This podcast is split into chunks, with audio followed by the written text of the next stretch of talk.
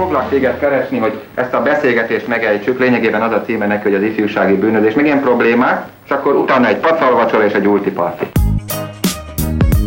Annó Budapest, az ismeretlen főváros és Punksnodded Miklós.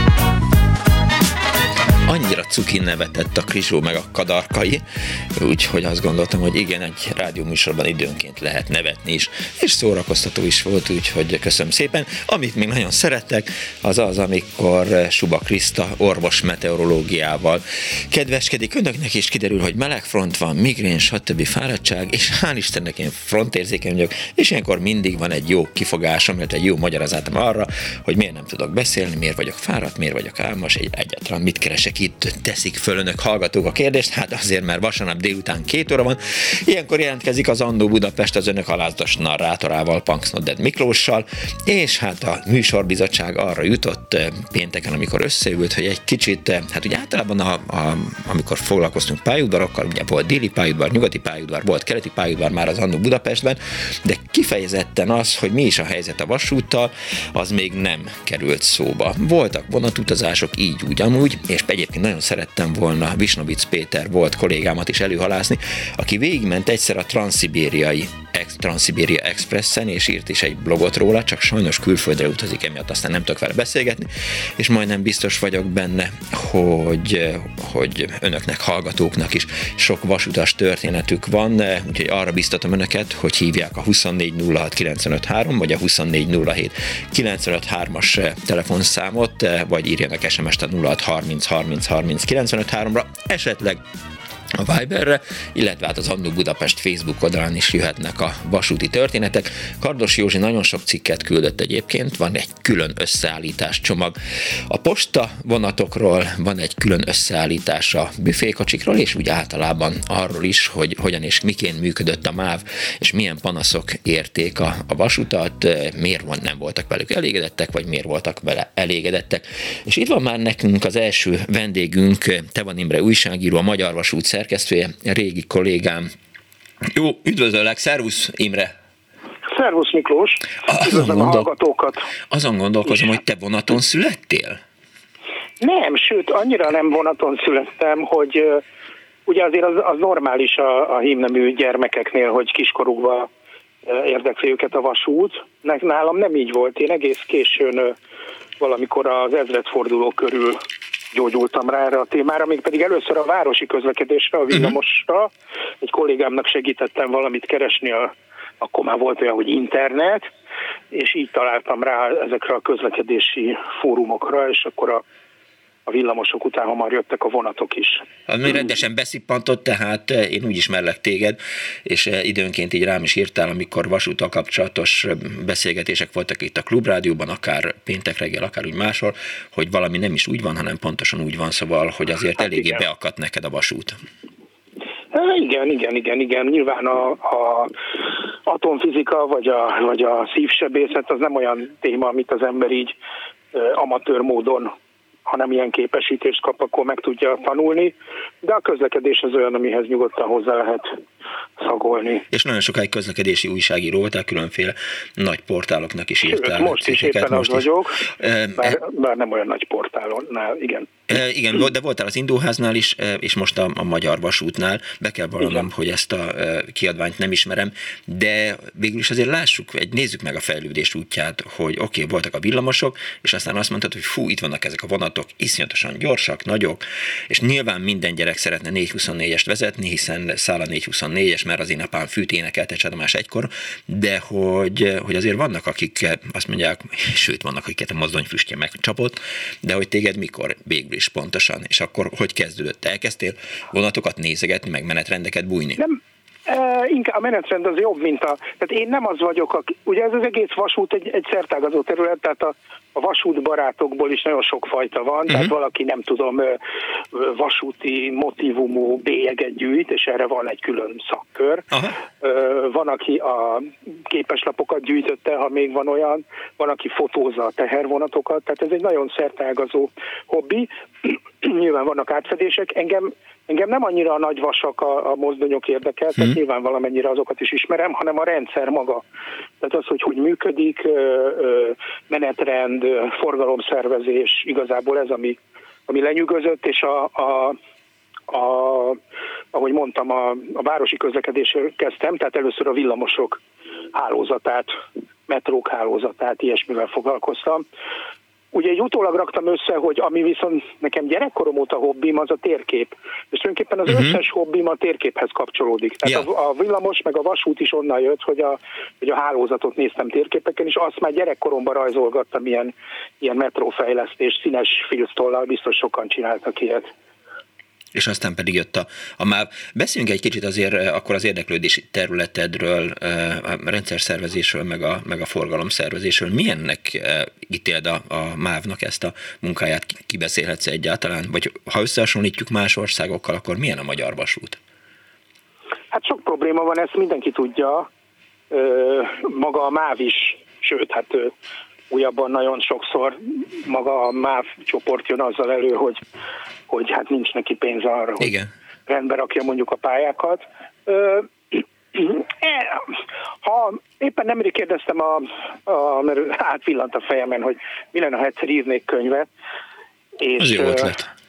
És akkor arra gondoltam, de is mindegy, ennek kapcsán megkérdeztem a, a kis ismerőseimet, hogy melyik volt a, a legnagyobb, legpozitívabb hát projekt a, a magyar vasút életében a rendszerváltás óta, uh-huh.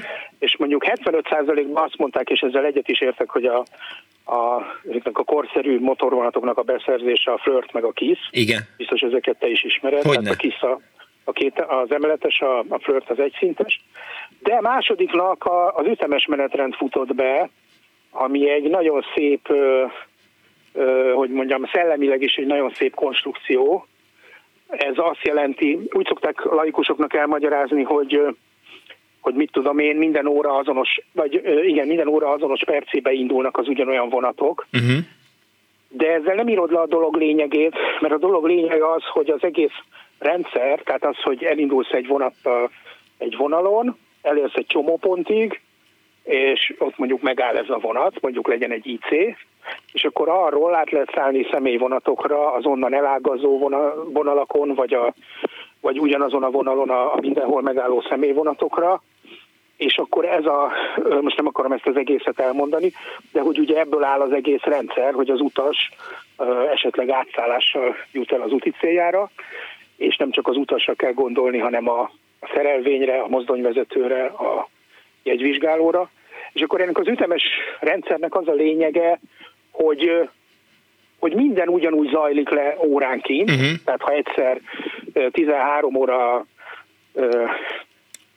47-kor megjött az IC, akkor nem elég az, hogy 14-47-kor fog a következő megjönni, hanem ha onnan a személyvonat 14 óra 3-kor indult, akkor a, a következő 15 óra 3-kor fog indulni, hogy ugye át lehessen szállni.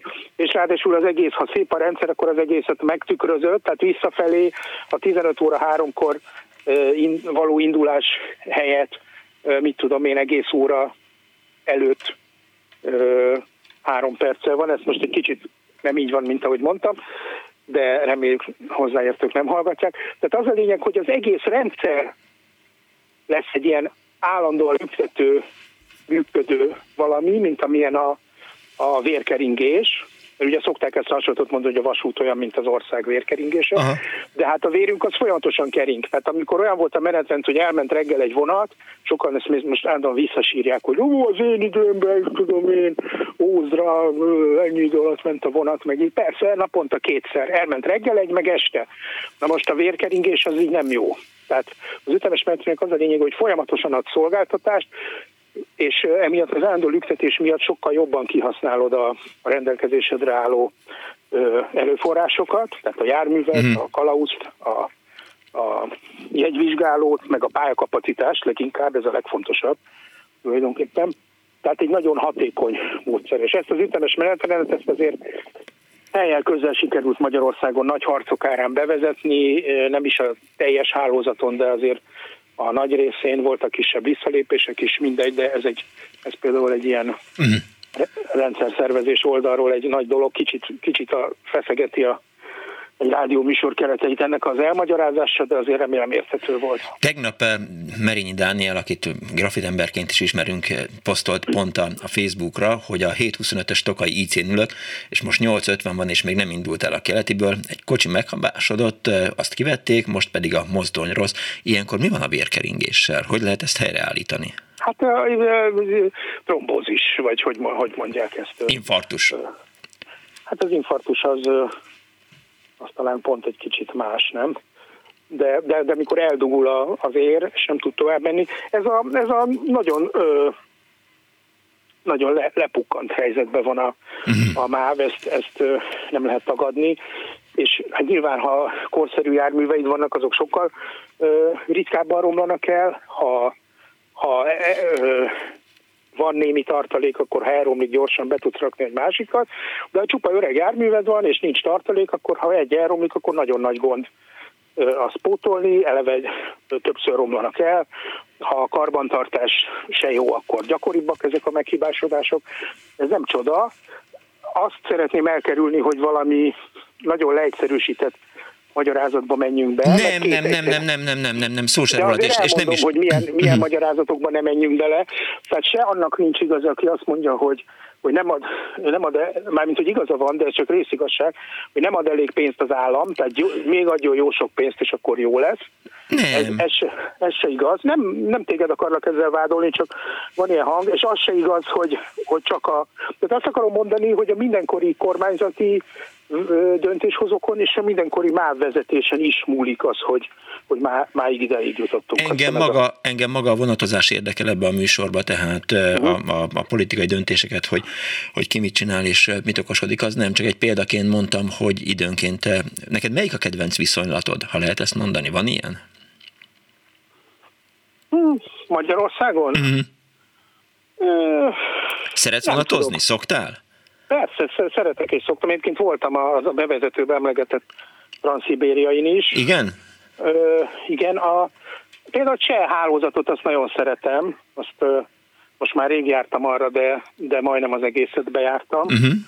És ö, hát az nagyon, az nagyon jól működik, tehát na, még a magyarnál is sűrűbb, ugye ennek ilyen történelmi okai vannak, és ott tényleg uh, rengeteg uh, mellékvonal van, és akkor mindig működik az átszállás a fővonalról. Ott tényleg van ilyen, hogy egy perc van a menetrendben, és akkor izgulsz, hogy uh, át tudsz szállni, de Aha. sikerült. Tehát ott, uh, ott ez meg van oldva. Uh, azért jó a cseh példa, mert egy hasonló méretű ország, hasonló gazdasági fejlettségű volt még, mikor én ott vonatoztam, és és mégis sokkal jobb, tehát mondjuk lehetnénk olyanok, mint a csehek, ez, a, ez lebeg az ember szem előtt. Hozzád milyen visszajelzések érkeznek? A magyarok szeretnének vonatozni és zötyögni egy kicsit? Nem. nem. Tehát most ez egy sommás vélemény volt, ahogy így mondtam. Az egész vasút, mondom, egy nagy rendszer, uh-huh. tehát a, a, az egész világon az jellemzi, hogy ugye amikor ez a 19. században elindult, akkor, akkor monopól helyzete volt, tehát csak vonattal lehetett értelmes sebességgel közlekedni. Tehát a szekérhez képest egy hiperugrás volt. Jó, de a világ számos pontján fejlesztik a vasutat, hihetetlen sebességre igen, képesek. Igen, és amikor jött a közút, ami egy, ami egy nagyon hatékony dolog, ha belegondolsz, hogy a saját autód áll a saját házad előtt, és akkor ülsz be, amikor akarsz, és oda mész, akarsz, ez, meg a repülés, például Amerikában, hazavágta a vasutat úgy egészébe, és ezt azóta se heverte ki, uh-huh. de ide akartam kiukadni, bizonyos szegmensei azért nagyon fejlődnek. Tehát például a nagysebességű vasút Kínában, Igen. vagy Európa néhány országában, a spanyolok járnak a legelőlebbe tulajdonképpen, furcsa mód, a, de, az elő, de ha akár Magyarországot nézed, az elővárosi vasútba is óriási potenciál van Budapest környékén elsősorban, mert nagyon sok ember lakik a, az agglomerációba, és ahol megteremtették ennek a lehetőségeit, tehát fölújították a pályát, korszerű, jobb járművek vannak, és főleg jó menetrend, például az Esztergomi vonalon, vagy a Székesfehérvárin, ahol fölújították, ö, ott megduplázódott az utasszám. Uh-huh. Tehát van aki, van, aki akarna vonatozni, ö, ugyanez igaz valamilyen szinten a távolsági forgalomra is, de, de úgy egészében a társadalomba ö, hát inkább, inkább valami fajta furcsa pénznyelő akadályozó. Ugye megint le van zárva a sorompó, nem tudok közleket. Nézzük a klubrádiót, ahol a, a a Na. reggeli műsornak az a címe, hogy reggeli gyors, Igen. ugye? Meg reggeli személy Igen. van benne. Tehát ez a, ez a régi kultúránk, amiben a vasút nagyon fontos volt. Valójában a, a, a Klubrádió műsorvezetői közül, én nem tudom, hogy van-e egy is, aki vonattal jár, de a műsornak az a cím, hogy reggeli gyors, nem tudom, érted, de mire akarok Értem. utalni. Igen. Tehát ez, vala, ez, ez régen jobban benne volt a, sok, az átlagember, kül, uh-huh. különösen egy budapesti átlagembernek az életében, ma nem annyira van benne, és ez baj, mert ha, ha nem akarjuk, hogy az autókba belefulladjon a város, akkor a vasút fejlesztése lenne a, az egyik jó megoldás erre. Ja, melyik a legemlékezetesebb vonatutad? Hát a, a, amit az előbb mondtam, a Transziban uh-huh. nyilván nagy élmény volt, de egyszer például Lengyelországban az vicces sztori volt, egy kis vasút, az nem ment volna aznap, uh-huh. de addig üvöltöztem a csókával, aki nem tudom miért ment oda, valamit lehet, hogy csak ö, tehát kinyitotta a szerelvényt, kétségtelen, lehet, hogy csak valamit szerelni akart benne, vagy megnézni, mert mint kiderült, hogy nem is mozdonyvezető, azzal addig ö, ö, kiabáltam ilyen nemzetközi nyelven, mert nem volt közös nyelvünk, amíg azt mondta, hogy jó, akkor elindítja nekem a vonatot. Fölhívta a kis kollégáit, hogy hogyan nyű, nyűves életbe kell ezt vezetni, és akkor csak engem egy ilyen kvázi külön vonatként elvitt. Az fantasztikus mert én nem tudtam, hogy nem megy aznap, tehát nyilván uh-huh. nem tudtam volna ilyen hitelesen követelni, ha tudom, hogy aznap nem jár, de én ott magyaráztam, hogy de hát ennek mennie kell, és amikor a Mondták, hogy végén jó, lerakott, lerakott a, igen, a végén, mikor lerakott a végállomásra, ott sikerült megfejtenem a menetrendet, hogy, hogy nincs. Hét, hétvégén nem is jár ez uh-huh. a kis vonat. Gratulálok. Jól van, Imre, nagyon szépen köszönöm, hogy itt voltál. Te van Imre újságíró, a Magyar Vasút szerkesztője volt a vendégünk. Viszont hallásra, szervusz! Köszönöm szépen én is, szervusz! És a vonat túlsó végén itt van velünk Badár Sándor, humorista, egy iskolába jártunk, úgyhogy tegeződni fogunk. Szia! Szia, szép napot, szia! Te hogy kerültél a vasúthoz?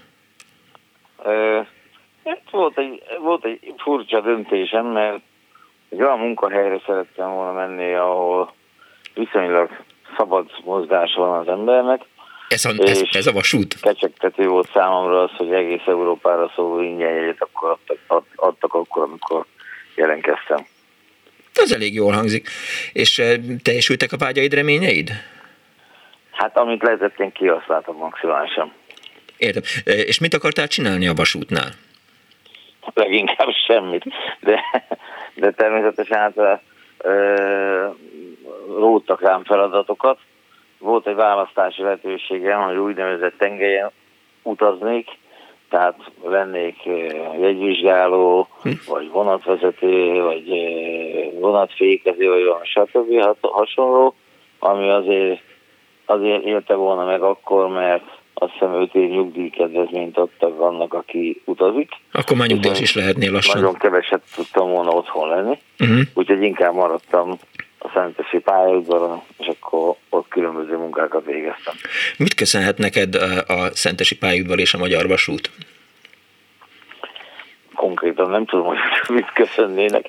Igazság szerint akkor elég sok munka volt, ami ma már szembetűnően kevés, de nagyon sok tehervagom volt, a teherszállítás akkor azért eléggé jól működött még Magyarországon. Uh-huh leginkább abban látom azt, hogy az értelmét, hogy esetleg a vasútat úgy fenntartani, hogy a szállítást esetleg visszaadni ennek a régi fénynek, mert ma már minden közút meg, megy, és azért, amikor az ember belekapcsolódik egy ilyen 20-as, 30-as kamionblokkba, és nincsen kitörési lehetősége, és 80-nal végig csattok az egész országon, azért azt úgy átértékeli, hogy hát ezt azért elérték volna vonattal is.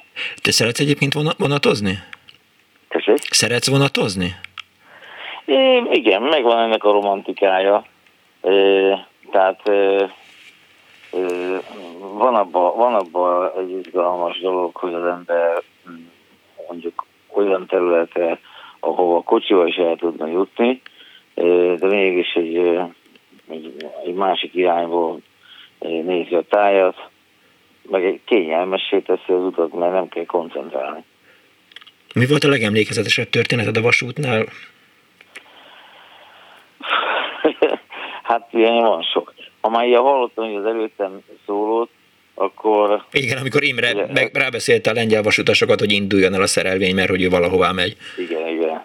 Hát nekem volt nagyon sok olyan pillanatom, amikor nem ment a vonat, és ez nem csak Magyarországon nem megy egyébként, hanem az Európa több országában is elvárható ez, vagy hát nem elvárható, hanem megtörténik, uh-huh. illetve hát, hogyha valahol van vonatkésés, akkor az, ha mondjuk Európán megy az ember keresztül, akkor ezek csak így halmozódnak. Tehát azért többszörös átszállásnál egyáltalán nem biztos, hogy lesz csatlakozás, ha lesz, akkor improvizálni kell, mert nem biztos, hogy az, az a csatlakozó vonat, amit előre kitervelt magának az ember. Tehát elég sok olyan lehetőség van, hogy ismert meg a világot mozgalomba bekapcsolódjon uh-huh. valaki. Én nekem például volt lehetőségem arra, hogy elmentem Svájcba, de mivel nem volt pénzem szállásra, viszont az ingyen jegyemet saját magam írtam meg, hogy A-ból B-be mikor, hogy akarok venni. Uh-huh. Ezért én a svájci két határ között ingáztam oda-vissza, úgyhogy a vasutas csak nézett, hogy már megint itt vagyok. Mondom, el sem mentem, mondom, hiszen csak aludtam a vonaton.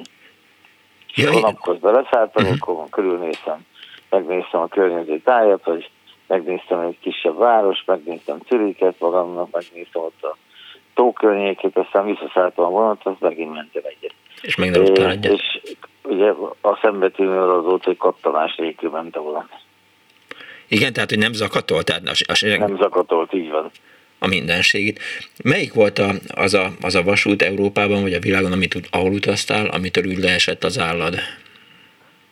Hát Európán kívül azért a japán vasutat meg kell említeni. Mostanában olvastam, hogy Kínában már túlszárnyaltak szinte mindent, mert van egy olyan vasúti szárny, ami sinem megy, de 1400-zal. Hihetetlen. Az mondjuk nálunk nem nagyon működne, hogy egy Buda, Budapest Békés Csaba két, két perc másodperc, vagy két perc, 40 másodperc az megvan. az azért, az azért elég durva, de a 87-ben, amikor utaztam a Shinkansen-nel, akkor egy Bécs Budapest távolság 26 perc volt. Ah, ez, ez, ez ma körülbelül durván olyan 13 perc lenne. Teljesen elképesztő. Tehát Igen. én nagy, nagy barátja lennék a, a vasútnak, és szívesen utaznék, és többször előfordult velem az elmúlt másfél évben, hogy valahová egyszerűbb volt nekem lemenni, betonozni vonattal, mint autóval levezetni. Gyorsabb volt. A stressz az, ami a különbség.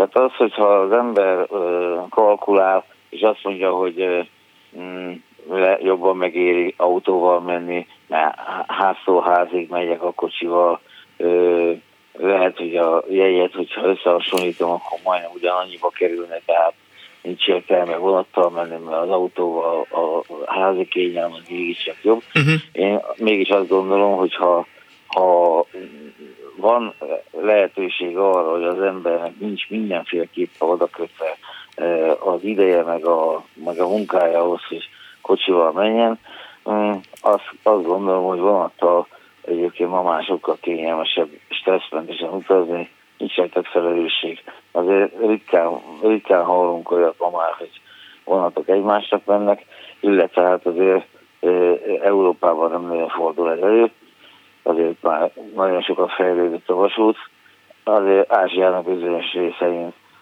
megtörténhet, de arról sem beszélnek.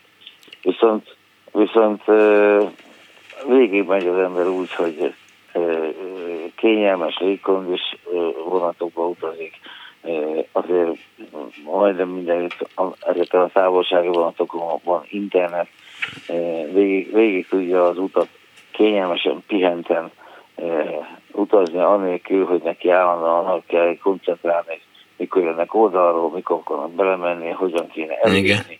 Belekerül egy dugóba, a vonaton nem nagyon kerül bele dugóba, tehát vannak pozitív vonása is.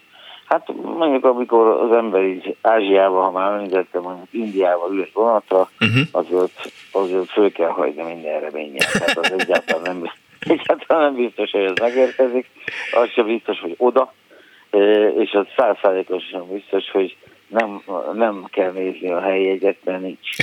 Mármint, hogy nincs hely. Mikor utaztál utoljára vonaton? Nem túl régen, olyan talán két hónapja. Uh-huh. Én nem azt mondom, hogy napi rendszerességgel utazok, tehát egy ilyen így Budapest agglomerációban nem nagyon szoktam részt venni, hogy így bejár, bejárnék dolgozni, vagy hazamennék vele. Az ingázóknak azért, azért ez a napi ténykedés az még mindig sajnos elvesz az életéből, legalább egy óra hosszát, hogyha itt Pest környékét nézzük, hogyha be kéne járni dolgozni, de hozzáteszem kocsival is. Tehát nehogy azt gondolja valaki, hogy a kettő között van óriási különbség a időben. Ja, ja, persze, abszolút szívás. Balázs Dor, köszönöm szépen, hogy itt voltál. Köszönöm én is. Viszont hálás a szervusz. Sziasztok, sziasztok. 24 06 95 a 24 07 SMS-ben 06 30 30 azt írja az egyik kedves hallgató. Jó napot kívánok, jó napot! Kérem, játsszák be Berki Tamástól a Békés Express Blues-t, e, ide illik pont, írta e, a hallgató, illetve azt is, hogy köszi, és egy e, telefonáló van a vonal túlsó Jó napot kívánok! Halló! Jó Szervusz Miklós, Vizi János Hello, János, mi, a hallgatókat. Mi újság van? No, hát itt az 50-es évek tájéki vasúti élményeimet melegíteném föl. Itt van bekészítve még... nekem az 1953. október 26-ai Esti Budapest című lap, amiben büfékocsi, motorvonat, mozgó munkásszállás gyártása szerepel a Dunakeszi vagongyár tervében. Ebből majd idézni fogok, de most te jössz. Igen. No, hát tulajdonképpen a hétvégeken nyáron rendszeresen jártam a szüleimmel Siófokra, ők oda valósiak voltak, és hát ebből adódóan a hétvégeket ott töltöttük. Mindig a, hát vagy a déli, vagy a kellemföldi pályaudvarról indult a vonat. Uh-huh. Én srácként mindig azon izgultam, hogy lehetőleg 424-es és ne 324-es mozdony vontassa a szerelvényt, mert az valahogy jobban gyorsult, nagyobb végsebességgel haladt, és hát ez mindig egy ilyen érdekes totó volt, hogy vajon melyik mozdony lesz a szerelvény élére állítva. Uh-huh. Útközben, amikor Budatétényt elhagytuk, akkor mindig azon drukkoltunk, hogy vajon a váltó hogy lesz állítva. Puszta Szabolcsnak megyünk, vagy Székesfehérvárnak, mert mindkét irányban jártak a vonatok Balatori irányába. Uh-huh. A különbség az volt, hogyha Puszta Szabolcsnak került, akkor az egy plusz fél órás menetidő hosszabbodás jelentett, és hát azért az nem volt kellemes a nyári melegbe, hát gyakorlatilag légkondik az, az volt, hogy mindkét oldalt le voltak le volt az, az ablakok. És akkor, ha jól emlékszem, amikor elindultunk déliből, a kalóz végigment a szerelvényen, és kérte, hogy mindenki húzza fel az ablakokat, hogy a korom meg a füst ne jöjjön be a kocsiba. Úgyhogy volt egy ilyen tradíció is, hogy ezt a ö, indulás követően a ügyeletes kalauzok ott elkövették, és hát figyelmeztettek arra, hogy ablakot föl. Plusz biztos, hogy volt nagy sikoltozás, eh, amikor hát, a déliből elindul az ember és beír az alagútba, és akkor hosszú másodperceken keresztül sötétbe utazik. És sötét volt, igen, igen. Őrület, Mindenki fogta igen. a zsebeit, meg az érték, hogy lehetőleg a világosba kérve is meglegyen minden. Hát degesre voltak a vonatok tömve, úgyhogy ehhez képest egy nagyon praktikus és érdekes újítás volt. Az IBUS szervezte hétvégi külön vonatok. Uh-huh. Ez gyakorlatilag ilyen betűjelzéses vonatokat jelentett Z, X, Y jelölő vonat, amik helyi egyel közlekedtek, oda is, vissza is meg volt mindenkinek a garantált ülőhelye, és nem állt meg sehol, csak siófokon. Tehát hmm. az Intercity-nek is egy még állítom fejlettebb változata volt, melyik nem volt sehol megálló, mert nem is lett volna értelme, mert csak az a kis siófokra tartott, annak volt itt célirányosan érdeke, hogy erre a vonatra szálljon. Ez a vonat 22 forintos menetértéki jegyel vitte az utast oda-vissza, ami az akkori időkben egy nagyon kedvező dolog volt, mert egy sima személy vonatjegy és 30 forint fölötti egyirányú ára működött, uh-huh. tehát nagyon-nagyon kedvezményes volt. Egy hátránya volt, hogy nem volt podgyászkocsi, és hát én rendszeresen mindig bringában mentem ki a pályaudvarra, azt föladtam személypodgyászként, és siófokon kiváltottam a személypodgyászból a bringámat, és akkor azzal tudtam közlekedni tovább a címre, de hát a ibusz különvonatnak nem volt podgyászkocsia. És ugye akkoriban még a jegyek ilyen kemény papírra voltak nyomtatva, az egész ilyen, igen, ilyen, ilyen vastag igen. volt. És... Az ibusznál nem, ott, uh-huh. ott tulajdonképpen egy ilyen fedlapos kis nyomtatvány volt, ami rajta volt a dátum, a kocsiszám, az ülőhelyszám, a vagonszám, tehát minden precízen odaútra is, visszaútra is le volt írva, tehát ez különbözött az akkori kemény karton jegyhez képest, és hát ebben is eltért a rendtől.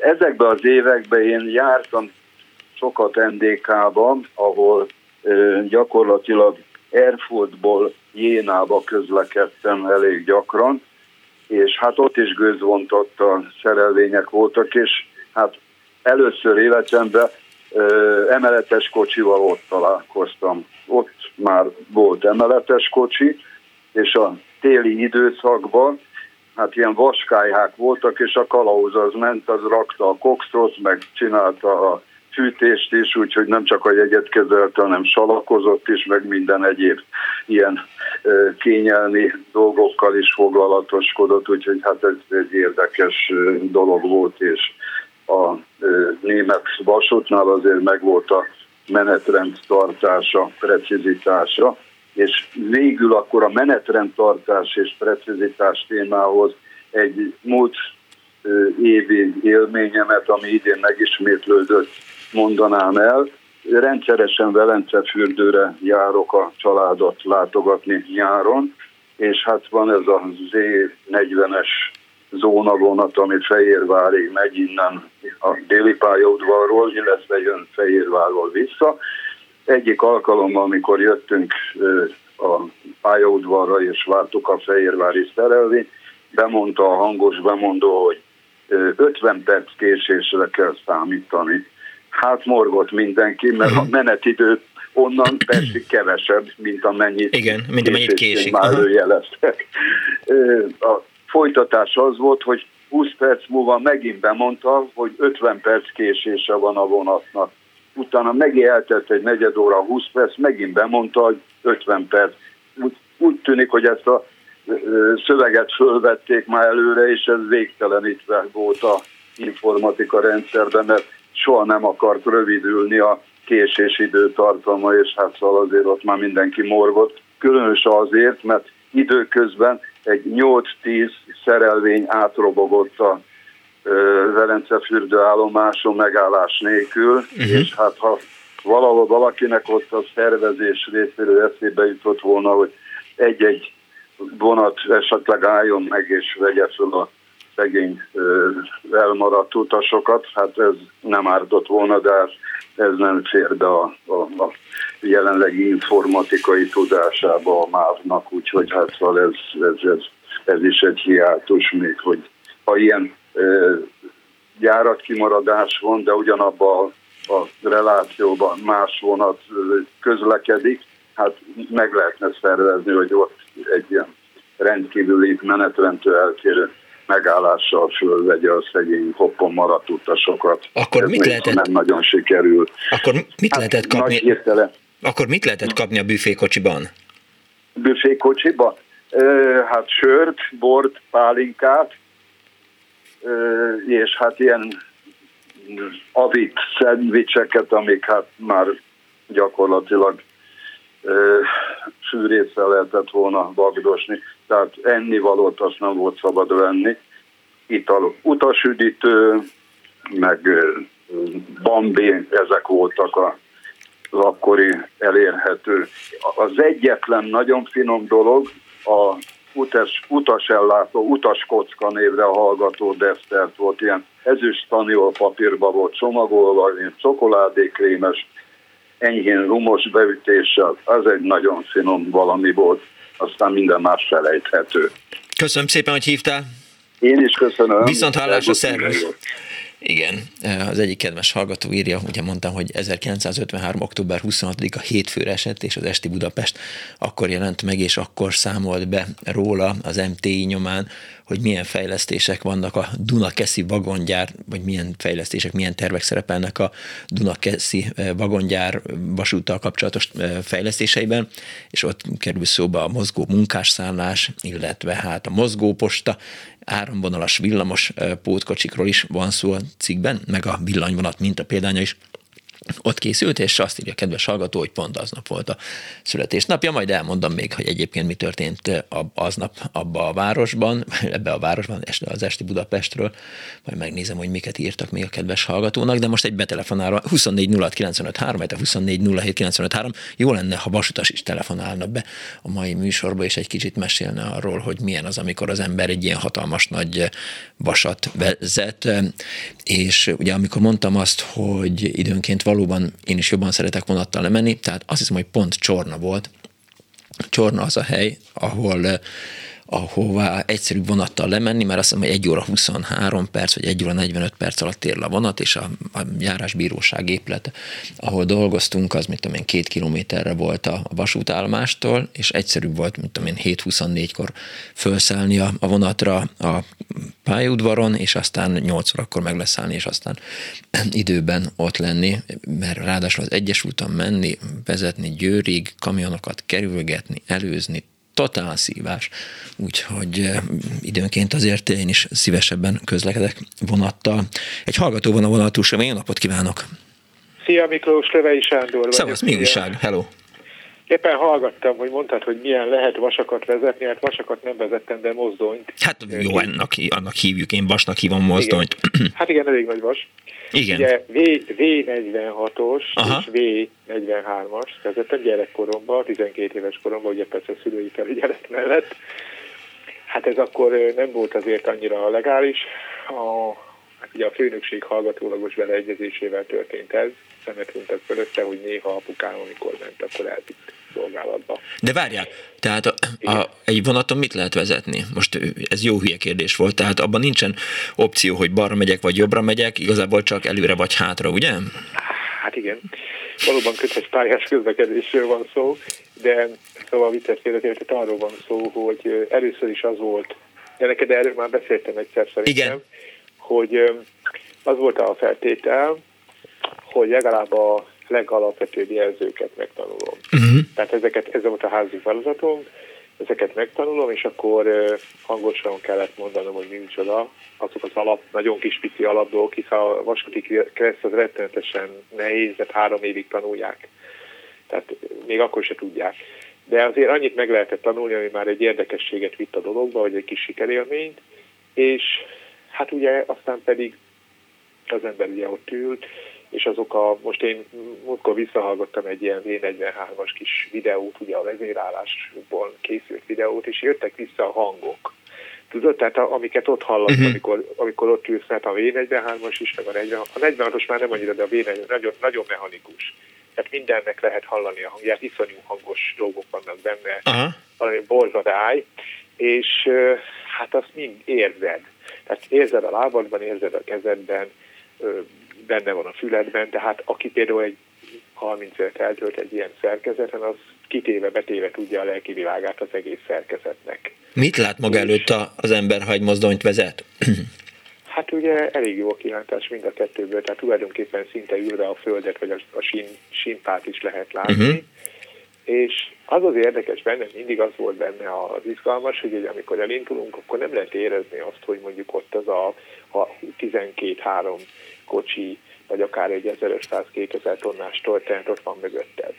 Tehát nem érzed azt, hogy egy mm. kicsit húz, húzod, vagy erőlködik bármi is, vagy ilyesmi, hanem egyszerűen elindul. Aha. Úgy, mintha csak egyedül ez a kis kabin lenne. Tök menő. Igen, tehát nem lehet érezni abban, abból, tehát ő maga sem, mozdon sem erőlködik, hanem egyszerűen szépen, ugye itt elkezd ugye a képességelző csipogni, utána pedig a kis óra kattogni kezd, ugye, ami jegyzi a minden méterét az útnak, és Igen? a gyorsításokat, fékezéseket, uh-huh. egy kis papír tekercsen. Magam előtt látom most, hogy erről beszélek, amikor ugye este apukám kiszedte a tekercset ugye az órából, mert azt mindig be kellett adni a, Aha. a, a úgynevezett felvigyázónak. Uh-huh. És ugye ezeket kiértékelték, vagy kiértékelhették, amennyiben ö, akarták. Tehát voltak erre szúrópróbák, hogy esetleg nem -e csinált valami olyat, amit nem lehet az ember. Tehát itt ugye gyorsabban ment, vagy lassabban ment, ja, bármi. Ezt sose vagy... tudtam, hogy, hogy van egy ilyen tahográfszerű eh, szerkezet a, hát a vonatban. Hogy... Ezzel volt tele a lakás annak idején, apukám ilyen darabokat hazahozott, kitekercseket, amiket ugye megkaptak elég sokat, és akkor nem volt használva, akkor mi is játszottunk vele. Magyarul egy, ilyen... egy mozdonyvezetőnek nincs lehetőség arra, hogyha késik, akkor egy kicsit azért megpadlózza, és gyorsabban menjen, mint... Hát meg van rá lehetősége, csak az, az, az könyvelve van. Uh-huh. Az, a, az a mozzanat, ami azután esetleg betorzióval jár. Tehát azt mondják, hogy őt például egyszer megbüntették a monoli balesetnél, mert ő csak oda érkezett a nyugatiból, uh-huh. a baleset helyszínére, a másik vágányra, de ott van egy ilyen emelkedő abban a részben, és ott gyorsítani kellett. Na most az nincs benne a, a könyvben, ugye az utasításban, mondta nekem, hogy hát ott, ha te lassítasz, akkor megáll a mozdony, és akkor két órát kell várni, hogy onnan téged kitoljanak, de ha gyorsítasz, akkor megbüntetnek, de ott sem maradhat. Uh-huh. Tele van ilyen megoldatlan és megoldhatatlan problémákkal az egész utasítás egyébként. Tehát nagyon sok olyan van, amikor a kreativitásodra, meg a bátorságodra van szükség, hogy most valamit csináljál. Tehát, hogy, hogy megold ezt a, ami nincs megoldva, egy üres fehér foltja az egésznek. Tehát tele van ilyennel. Ugye a mérnökök egyébként erre lennének találva az irodákban, hogy ezt orvosolják, de általában nem szokták.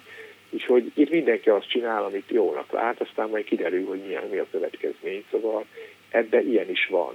Tehát, hogy ugye ez az egyik része, ami érdekes, a más, ja igen, azt el akartam neked mondani, hogy most már elmondhatom, mert mondjuk ez sem egy legális dolog, de volt olyan, hogy megérkeztünk mondjuk a nyugatiba, és akkor elmentünk vásárolni, mert ugye volt két óra. Aha, és amíg mentek, amíg a... hazaindultak. És akkor fogtuk magunkat, és akkor beraktuk a, a mozdony alá, tehát a kerék, az első kerék alatt volt valami kis hely, oda a kulcsot, mert a kulcsot nem hihetett magadta. Tehát beakasztottuk oda, és akkor ugye le az aluljáróba, és akkor mentünk vásárolni. Mm. Vagy például volt ott egy cipőbolt, a a nyugati pályaudvar mellett, most pontosan nem tudom az utcát, mert neveket nem tudom megjegyezni, de járok oda néha más okokból, de ott volt egy ilyen nyugati cipőbolt a 80-as évek elején, tehát mondjuk 83 körül volt ez, amiről most én beszélek, uh-huh. és ugye hát nem nagyon lehetett máshol jó bőrcipőt kapni, gyereknek meg főleg nem. És azokat mi ott szereztük be annak idején, és de visszatérve a másik oldalára, ahol utasként való hát előéletemre, vagy hát szomorú történetemre, ugye, mert a hölgy megkérdezte tőlem a telefonból, hogy ugye brittelő vagyok. Hát ő már tudta, Tehát én már tudta, hogy én biztos, hogy blitzelő vagyok. Hát én ugye a BKV, ugye a blitzelő királya vagyok, nevezettű figura vagyok, ugyanis én... Ez hiba. Csak hát szólok. Hát körülbelül 8, 8 évig blitzeltem. Na most, ennek Nem foglak megdicsérni érte. Hát, Vion, én, én is költő vagyok, hát Vion is csinál dolgokat, nem? Jó, jó, jó, most azért ne, ne, ne venni. Jó, persze, Vion is csinál dolgokat, de egy bérletet azt meg kell venni, tehát nem... Tehát... Hát ez más, más világ volt, tehát ez a 90-es évek elején volt, és e, akkor e, hát ugye az a kevés pénz, amivel rendelkeztünk, az mindig elment másra. És e, hát volt, amikor persze volt is, de én például olyat csináltam, hogyha nem volt jegyem, akkor ilyen fehér galéros kis pulóvát vettem föl, és tanultam a kabinban. Uh-huh. És akkor ilyen vágyú tekintettel néztem fel a kalauzba, és mondtam, hogy már kezelve volt. És akkor ő elhitte, látott, hogy tanulok, fehér kis galér, szóval nem egy gyűlölfiguráról van szó. Az emberek sokat adnak a külsőségekre. És, de ennek a másik oldalán állnak ugye a kalauzok, akik szintén azért mondjuk sörér, vagy bármiért azért hajlandók sok mindenre.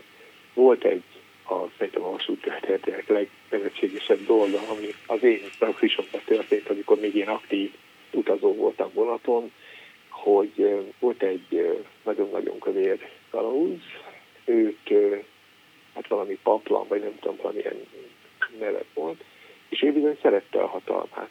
Tehát ő még azt is leszállította néha, akinek jegye volt, és képzeld el. Az a legjobb. Igen, ez ugró. Tanuljatok rendet, hello.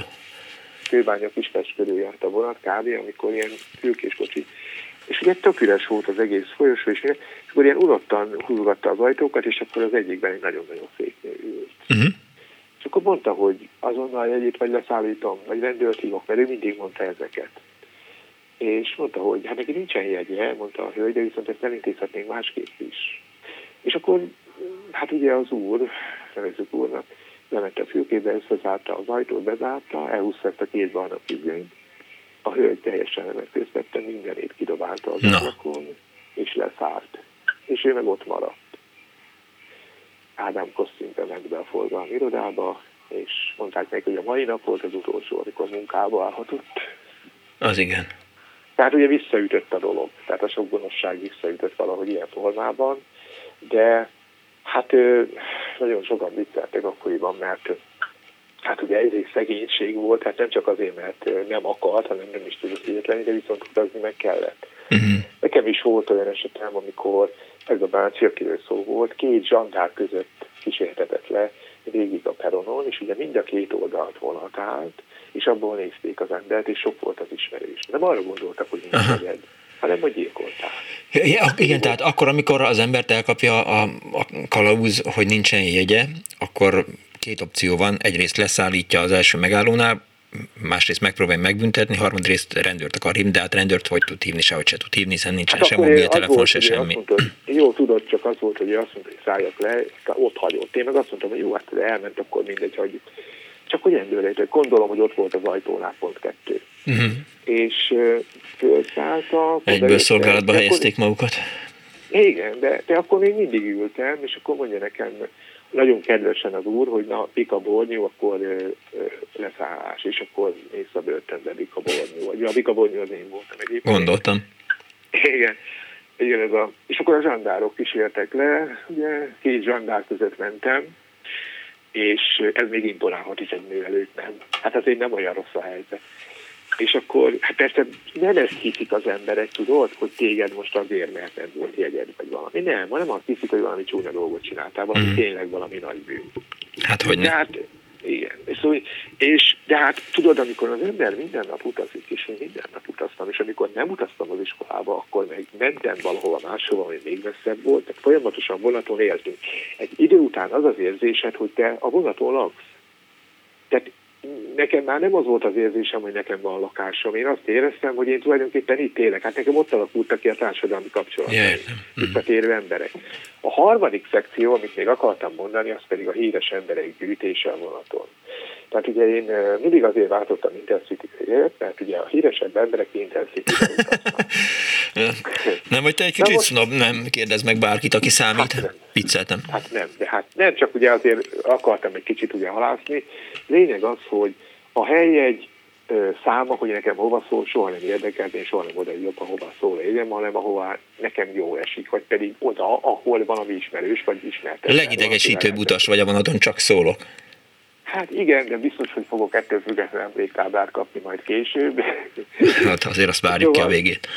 Hát ugye itt a, a, a Grossis Gyulától, a Kéri László, Bagdi, a Bagdi emlékével, ugye a, a pszichológus professzor azt mondja, az egyetemen futottam össze, én is ugye az egyetemre jártam, ugye nagyon furcsa, de tényleg. És mondta, hogy menjünk együtt, ugye mentünk Pestre.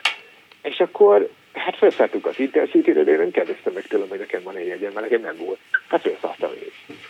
És akkor rögtünk egymásra szembe két, két, két résezbe, és jön a kalauz hölgy, én meg egyből elkezdtem úgy beszélni, hogy a kalauz hölgy hallja, hogy mi nem akárkik vagyunk, és akkor mondtam, hogy Borzasztó. most professzor mondta, térjünk vissza az előző kérdésre, amelyet még nem vitattunk meg. Mondom így. És akkor ott hagyott minket. Mondja, ezek mi? Hát mik ezeket? Egy professzor, hogy minimumban jegyük. Na most e, ilyenek voltak, vagy olyan is volt, hogy én nekem sem volt jegyem. Cigarettázok a folyosón, kijön egy lány, és azt mondja, hogy úristen segít, csak kutyámnak nincs jegye, és jön a kalauz. Mondom, figyelj, beülünk együtt, aztán átalakítunk, tedd fel a lábad, lábad az ölembe, én nyomogatom a lábadat, hogy lássa, hogy mi egy kedves pár vagyunk egy kutyával. És meg is érkezett. De akkor, mikor bejött, azt mondta, úristen, kutya, kutya, hát nekem ilyen kutya kéne, ugye eljöhetek, ugye megfoghatom, ugye megsimogathatom. Mondom, itt lehet ügyünk van.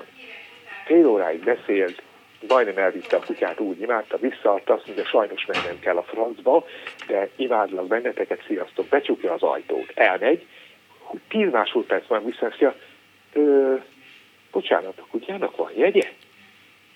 Jó, így mondom. Fél óráig kínozott minket, és visszajön tíz másodperc. Mondom, hogy van neki, ott van fönt a polcon.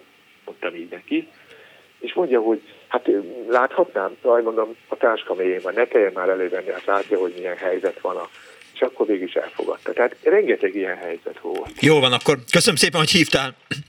Köszönöm, Miklós. Viszont hallásra, hello. Azt írja Gábor, köszönöm szépen, hogy a kartonjegyet kéreg, kéreg jegynek, a puha papírból készült jegyet bárca jegynek hívják.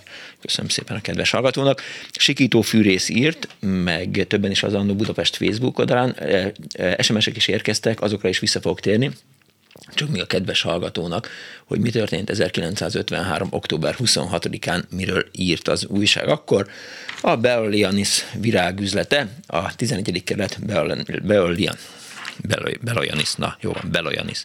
Beloyanis eh, eh, TSC új virágüzletet nyitott, a 11. keret Móri Zsigmond körtér 16 eh, szám alatt a TSC harmadik világüzlet ez. Na ezt írt az újság 1953. október 26-án Be, Bejolani. Nem, tessék. Beloyan, Beloyanis. Csak sikerülni fog, olyan vagyok már, mint tudják jól. Mindjárt jövök.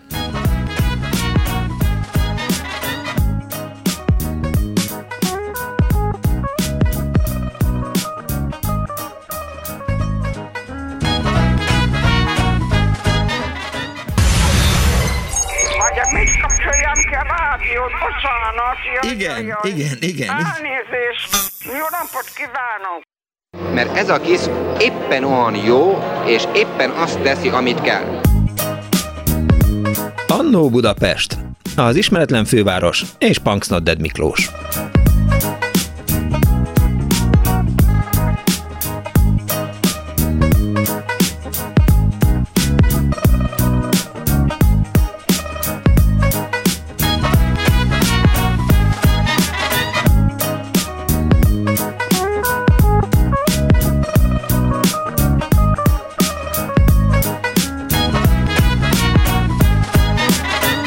Napot kívánok a most ébredő vagy adásunkban most bekapcsolódó kedves hallgatóknak. Ez a Klubrádió benne az Annó Budapest, az önök alázatos narrátorával, a szerkesztő Árva Brigitta. A gombokat Kemény Dániel menedzseli, Kardos Józsi küldte a cikkeket, és Pálinkás van készítette a videós ajánlót, az önök hívásait pedig a 2406953-on, illetve a 2407953-as számon Kis Mária fogadja. Vasútról szól eh, ma az Annó Budapest, hallották már Tevon Imrét, hallották Vizi Jánost, hallották a kedves hallgatók Badár Sándort, neki előkerült már eh, vasutas történetekkel, és azt ugye nem is meséltem, hogy az önök alázatos narrátora is eh, hát rengeteget vasutazott gyerekkorában, mert akkor, amikor sikerült rábeszélnem a szüleimet, hogy eh, nekem már kollégiumba lennem, Hódmezővásárhelyen, akkor minden reggel, vagy legalábbis legtöbb reggel vonattal jártam át Hódmezővásárhelyre. Az egy igazából ilyen kellemes volt, mert ott az emberekkel összefutott az ember, üldögéltünk a vonaton, egy kicsit vártuk, hogy bemelegedjen, mert hűvös volt. Természetesen, mint én 5 órakor kellett elindulni, hogy az ember beérjen az iskolába Szóval sötét is volt, de én azért nagyon szerettem a, a vonatot, és aztán hát meg mindig, tehát nem volt a családnak autója, úgyhogy mindenhová vonattal utaztunk. Volt egy ilyen emlékezetes lekésésünk, és azt hiszem, hogy akkor volt az, amikor először 10 kilométert voltam kénytelen sétálni, mert hogy elindultunk a szüleimmel Segesdre keresztanyámékhoz, Szentesről. És ugye hát a klasszikus alaphelyzet, hogy az ember beérkezik a nyugati pályaudvarra az Alföldről, és akkor iszonyatosan teper, hogy átérjen a délibe, hogy elérje a, a Balaton Szent György felé, vonat, felé tartó vonatot. Mindig egy ilyen hiszti volt aggódás, hogy, hogy elérjük vagy nem érjük el, tehát amikor arról beszélünk, hogy hogyan van megszervezve a MÁV, illetve beszélt róla Te van Imre, akkor mindig eszembe jutott, hogy volt-e ráhagyás arra, hogy a, a vidékiek, az Alföldről érkezők eljussanak a festői szépségű Balaton partjára, és ne szívjanak olyan nagyot, és ne kelljen három órát várniuk a pályaudvaron, de mindegy, ez mellékszál. Na és Balaton Györgyön nyilván leszálltunk, és e, talán még elértük azt a, nem értük el azt a vonatot, ami elvitt volna bennünket e, Segesd irányába, és e, Böhönyéig még eljutottunk valahogy így busszal, és aztán meg sehogy se, úgyhogy Böhönyéről Segesdre kellett sétálni, és ráadásul keresztanyámék az alsó Segesden laktak, tehát nem felső Segesden, ami Böhönyéhez közelebb van, hanem egy 5 km hosszú faluról beszélünk. Na mindegy, ez ilyen tortúra volt, de hát ezt nem érdekel senkit sem. Szóval arra biztattam önöket, hogy vasúti történetekkel jelentkezzenek. Írtak is egyébként SMS-eket, meg a Facebookon is. Azt ír az egyik kedves hallgató SMS-ben, hogy hihetetlen híradások érnek a Budapest-Bécs vonalon, újra járnak a vonatok, hurrá, ezen a rövid szakaszon azért már már bőven egy óra alatt kellene legyen a menetidő egy gyors vonal a két főváros között, repülővel 35 perc, de itt a potenciál mindenféle földrajzi akadálymentesen egy gyorsvasútra a Földön. Én most eh, messzebb érzem a két várost vasúton, mint, eh, és akkor ugye friss az SMS fal, és ilyenkor én bénázok, mint 89 előtt, amikor az Alföldön éltem. Ma Hollandiából indulva látogatóba, Bécsből már siralmas a helyzet, még ha nem is akarják annak láttatni, írta az egyik hallgató SMS-ben külföldről, tehát külföldi szám volt a, a telefonszám. Megkülönböztetett üdvözlet Nyugat-Ausztráliából, ahol ében az éteren eh, hallgatlak benneteket. Ha vonat, akkor legyen repülő is cifrázva, mert tuti eh, lenne, hogy elfogy a technika. Fú, itt eh, a hallgató, ahogy elfogy a technika, a legközelebb a repülés viszontagságaival is lehetne egy külön alkalommal sok érdekes vagy kínos kellemetlen élményeket mesélni. Gazdagon biztos sok-sok érdekes sztorit, addig is Pacsi és Kenguru a Pacsi a Kenguru szigetről, írta a hallgató SMS-ben, és egy betelefonáló van a vonal túlsó végén. Jó napot kívánok! Jó napot, jó napot! Jó napot, jó Én napot! Vagyok. Péter vagyok Lipcséből, mert beszéltünk már többször. Hello Péter, mi újság? Addig, Igomi Kálderért. Hát, ja. vonatos sztorik, abból tudok beszélni rengeteget. Másik, ami volt, a alapvetés, az a vezetékes közlekedés, trollibusz, ami kimaradt a történetből, hogy... Igen, mert most a vasút van, tehát, hogy majd egyszer lesz trolli is. Jó. De most vasút Jó, van. akkor beszéljünk, beszéljünk a vonatról. Én, mint tápiló szegység, hogy valaki írt az előbb, hogy Belki Tamás talált föl kéne tenni a... A Békés Express, be van már készítve. Igen, meg a KFT-nek a macska az úton, bakter, ház, sorompó, ó, tápigóz, csén, onnan lakok 500 méterre. Úgyhogy ez egy... Van ebben egy ilyen, van, van abban a számon egy ilyen sor? Igen. Tényleg? Macska az úton, a túl, túl van a dolgon. Túl van a dolgon, nélkül szárazad idő. Igen. Macska az úton, túl van a dolgon. És hogy, van, hogy kerül be, hogy kerül Bakterház, sorompó, ó, tápjószecső. Na jó. Legközelebb Na meghallgatom. Oké. Okay. Említették többen, hogy e, e. Igen. Ami e, a vonatozásnak egy nagyon fontos része volt szerintem. Persze. Én 88-tól jártam föl Pestre iskolába, akkor így a büfékocsi a Nagykáta újszár szólnak volt, nem nagyon volt, uh-huh. viszont volt egy család, akik a közbányai sörgyártól hordták egy ilyen akkor még nem volt, de mondjuk úgy, hogy egy ilyen nagy kék uh, ikás táskába uh-huh. a, a, uh, a sörgyából a uh, dolgozói sört. A tiketes sört, igen. Ők voltak, ő, ők voltak a, ők voltak a büfékocsi. Uh-huh. És azt így vonat megállt, ott a, a kőbányai, kőbánya felső vasútállomás büféje az egy hihetetlen élmény volt, amikor így a vonat elment, uh-huh. akkor így a, lepucolták a pultot, kiraktak 80 korsót, azt szeret, még a, akkor még volt még az a slagos.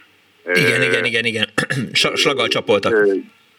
Igen, és akkor a mellette meg a, ki volt töltve a rumkevert költepálinka, és akkor a vonat elment, a másik vonat, ez itt, de ezt reggel, este non-stop megcsinálták.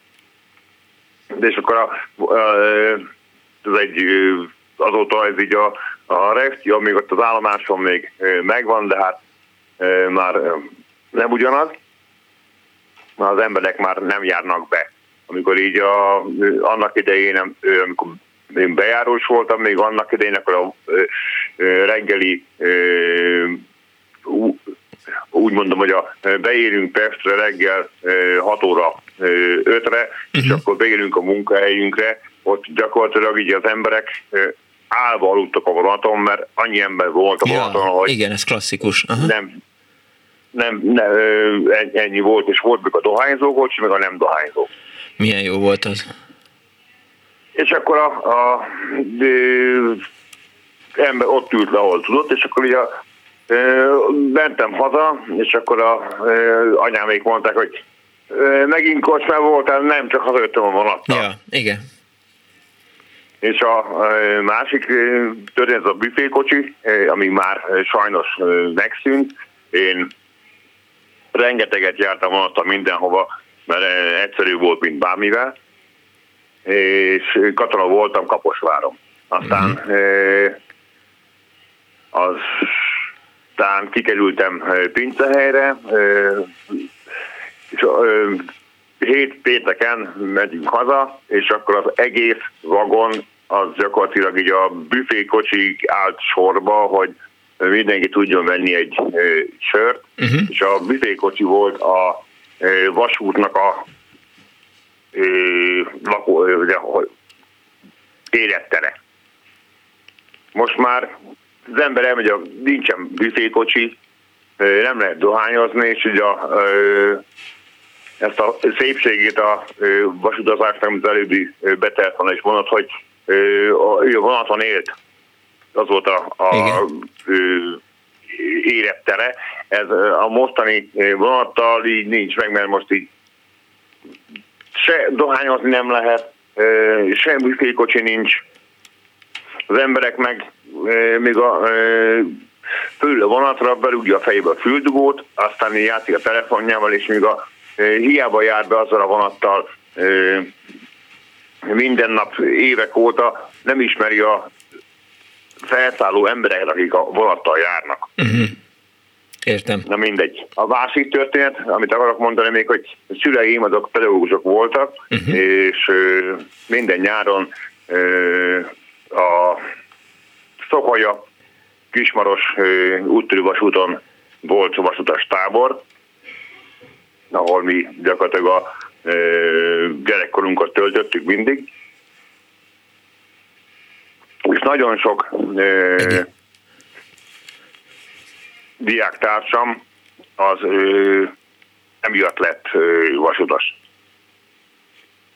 Mert hogy ott ö, akkor még volt dízelszag, meg olaj, meg ö, ö, vasutas rendszer, és a, a, a tiszti rendszer van, a vasút, vasútnál még mindig tiszti rendszer van. Na, na. Hogy, Azért az érthető. Ami ö, most nem tudom, megvan mégis, de a vasutasok azok ö, ö, nagyon jó fejek. Én ö, ö, kerültem olyan szituációba, hogy mentem haza vonattal. Egy óra a vonatút tápiószecsőig, bealudtam. Fölkeltem szolnokon, Na, akkor jó, akkor fölülök a következőre, aztán megyek hazafele.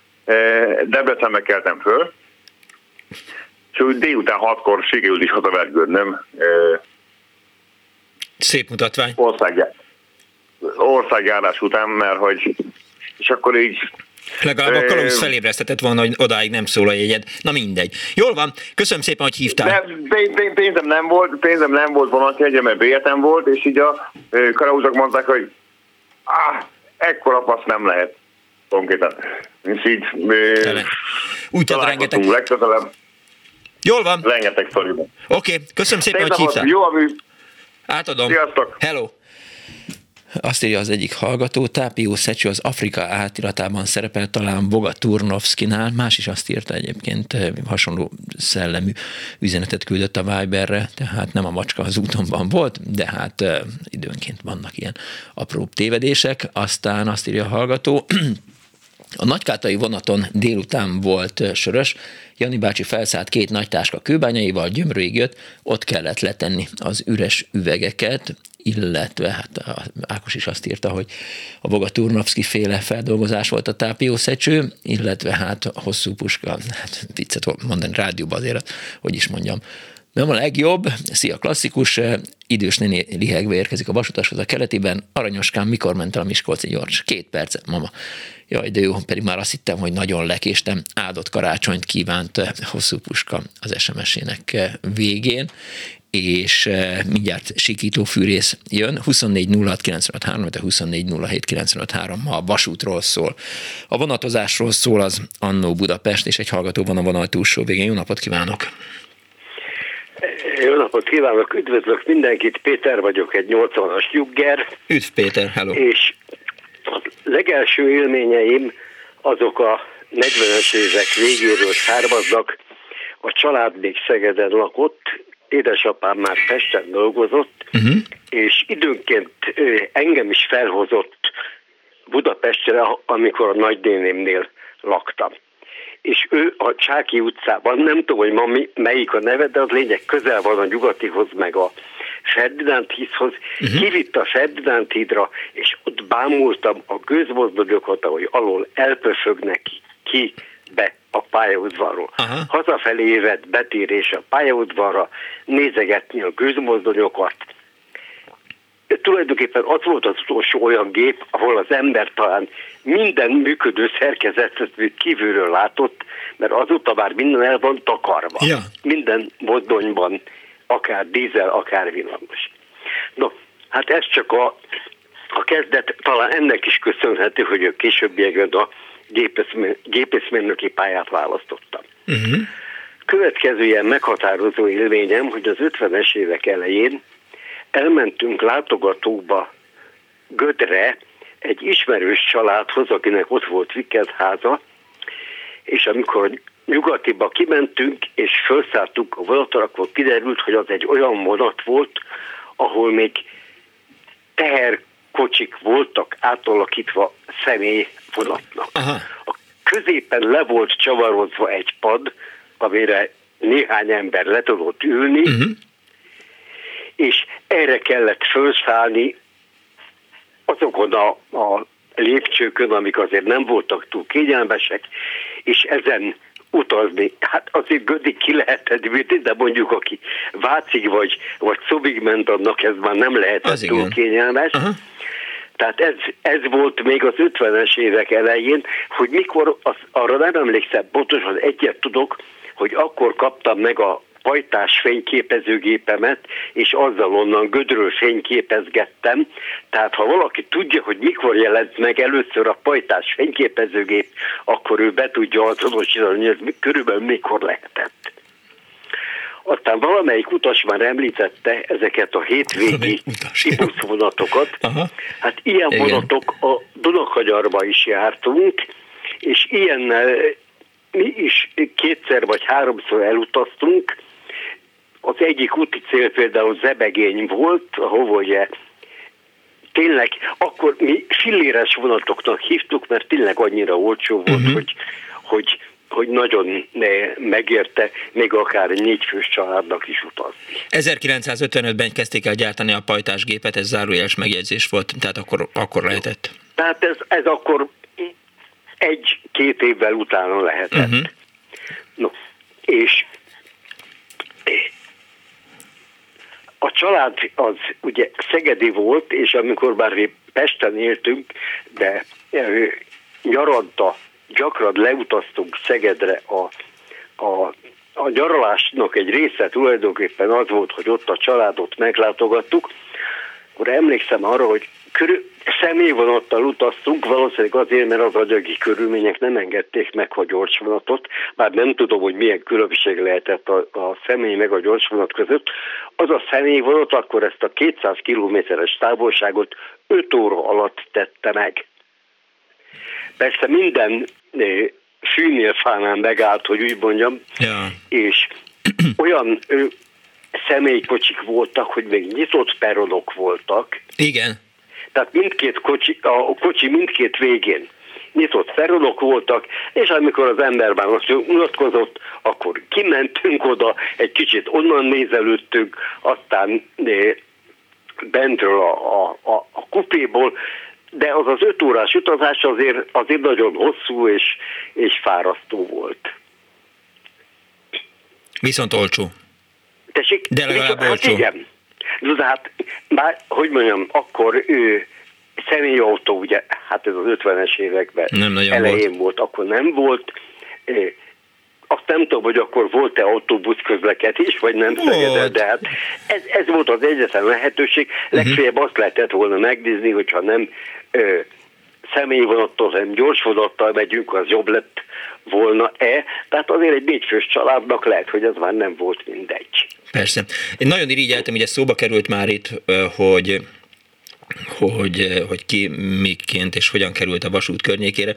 Én nagyon irigyeltem a vasutas osztálytársaimat, mert hogy ugye százszázalékos kedvezménnyel utazhattak, mindig amikor osztálykirándulás volt, akkor mindenkinek be kellett mondania, hogy van-e valakinek valami kedvezménye. Nekem azt mondom, hogy 50 százalékos vagy 33 százalékos volt, mert az anyám az egészségügyben dolgozott, de a, a vasutas szülők gyerekei, azok, azok ingyen utazhattak, azt nagyon bírtam, azt nagyon szerettem volna.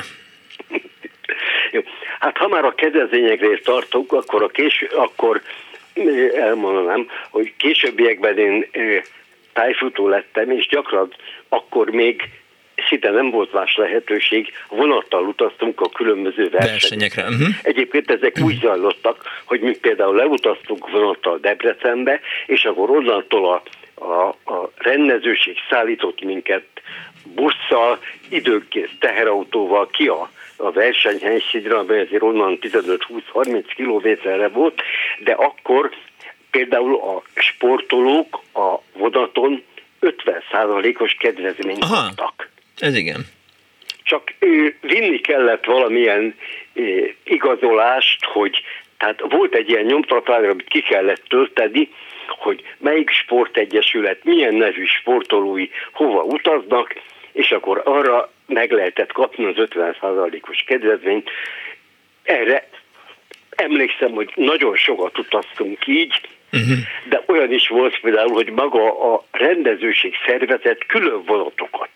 Azok a legjobbak, igen. Például volt ö, szombathelyed egy ötnapos Hungária kupa, arra mindenki leutazott egyénileg, de egy vagy két versenynap az nem szombathely környékén volt, hanem lent a, a Zselic szélén, eh, ahova vonat ment. És akkor ott a rendezőség biztosított egy külön, jó, a rendezőség az a MÁV igazgatóság sportklubja volt, tehát nekik ez mehetett dolog, biztosított egy külön vonatot, ahol azt a több száz fős, fős, több száz fős versenyzőt elvitték oda a, a verseny helyszínére. Tehát ilyen lehetőségek is voltak. Ja, értem.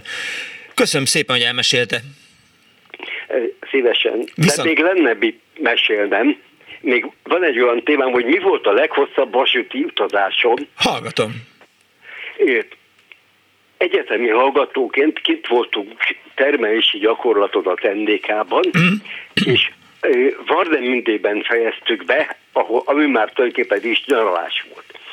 Vardemündéből indultunk, és én nekem mindjárt tovább kellett Budapestről utazni, ö, nem, Keszhely után, nem Bogyarcas helyre, még to, szép kilátó helyre. Uh-huh. Tehát hajnalba fölkeltünk, Várdemündéből bemennünk egy vonattal Rostokba, Igen. Rostokból Berlinbe, Berlinben felszálltunk a, a Nemzetközi Expressre, ami jött Budapestre. Uh-huh. Ez másnap délelőtt volt, hazamentem éppen csak, hogy kicseréltem a ruhákat, minden, rohanás a délibe, felszálltam a vonatra, irány Keszthely, Keszthelyen átszállás és Az elmenni igen. szép kilátóig, tehát ez egy ilyen Két napos. 26 28 ja, tudom, hány órás utazás volt. Szóval a lényeg az, hogy ez volt a leghosszabb vasúti mm. út, amit valamikor is megcsináltam. Nagyon szépen köszönöm, hogy elmesélte. Viszont, Viszont hallásra. Azt kérdezi Csaba, valakinek sikerült már a MÁV-tól kártérítést behajtani? Nekem egyszer sikerült, Viberen írja, a 2000-es évek elején 25 ezer forintot. Pécsre mentem volna időbe, de siklás miatt hatalmas kerülővel értünk Pécsre, két órával később 500 forintot fizettek akkor az IC késésért, elmaradt két idegen nyelvű órámért kaptam volna 40 ezeret az egyetemtől, e, így nem fogadtam el. Levelezés, fenyegetőzés, majd a végül felajánlották a fenti összeget, elfogadtam, Se, senki nem akarta elhinni, hogy sikerült ennyit bekicsikarni, írta Csaba. Aztán azt írja Péter, a KFT Macska az úton című számában valóban elhangzik Tápió Szecső település neve, bár épp nem vonatoznak, hanem autóznak benne, viszont van a zenekarnak egy másik lírai hangvételű dala, aminek az a címe, hogy a vonat írta Péter, köszönöm szépen, azt írja Zsolt, 87 Székesfehérvárról országos kémiai versenyről vonatoztunk hárman fiúk Budapest-Makó vonalon.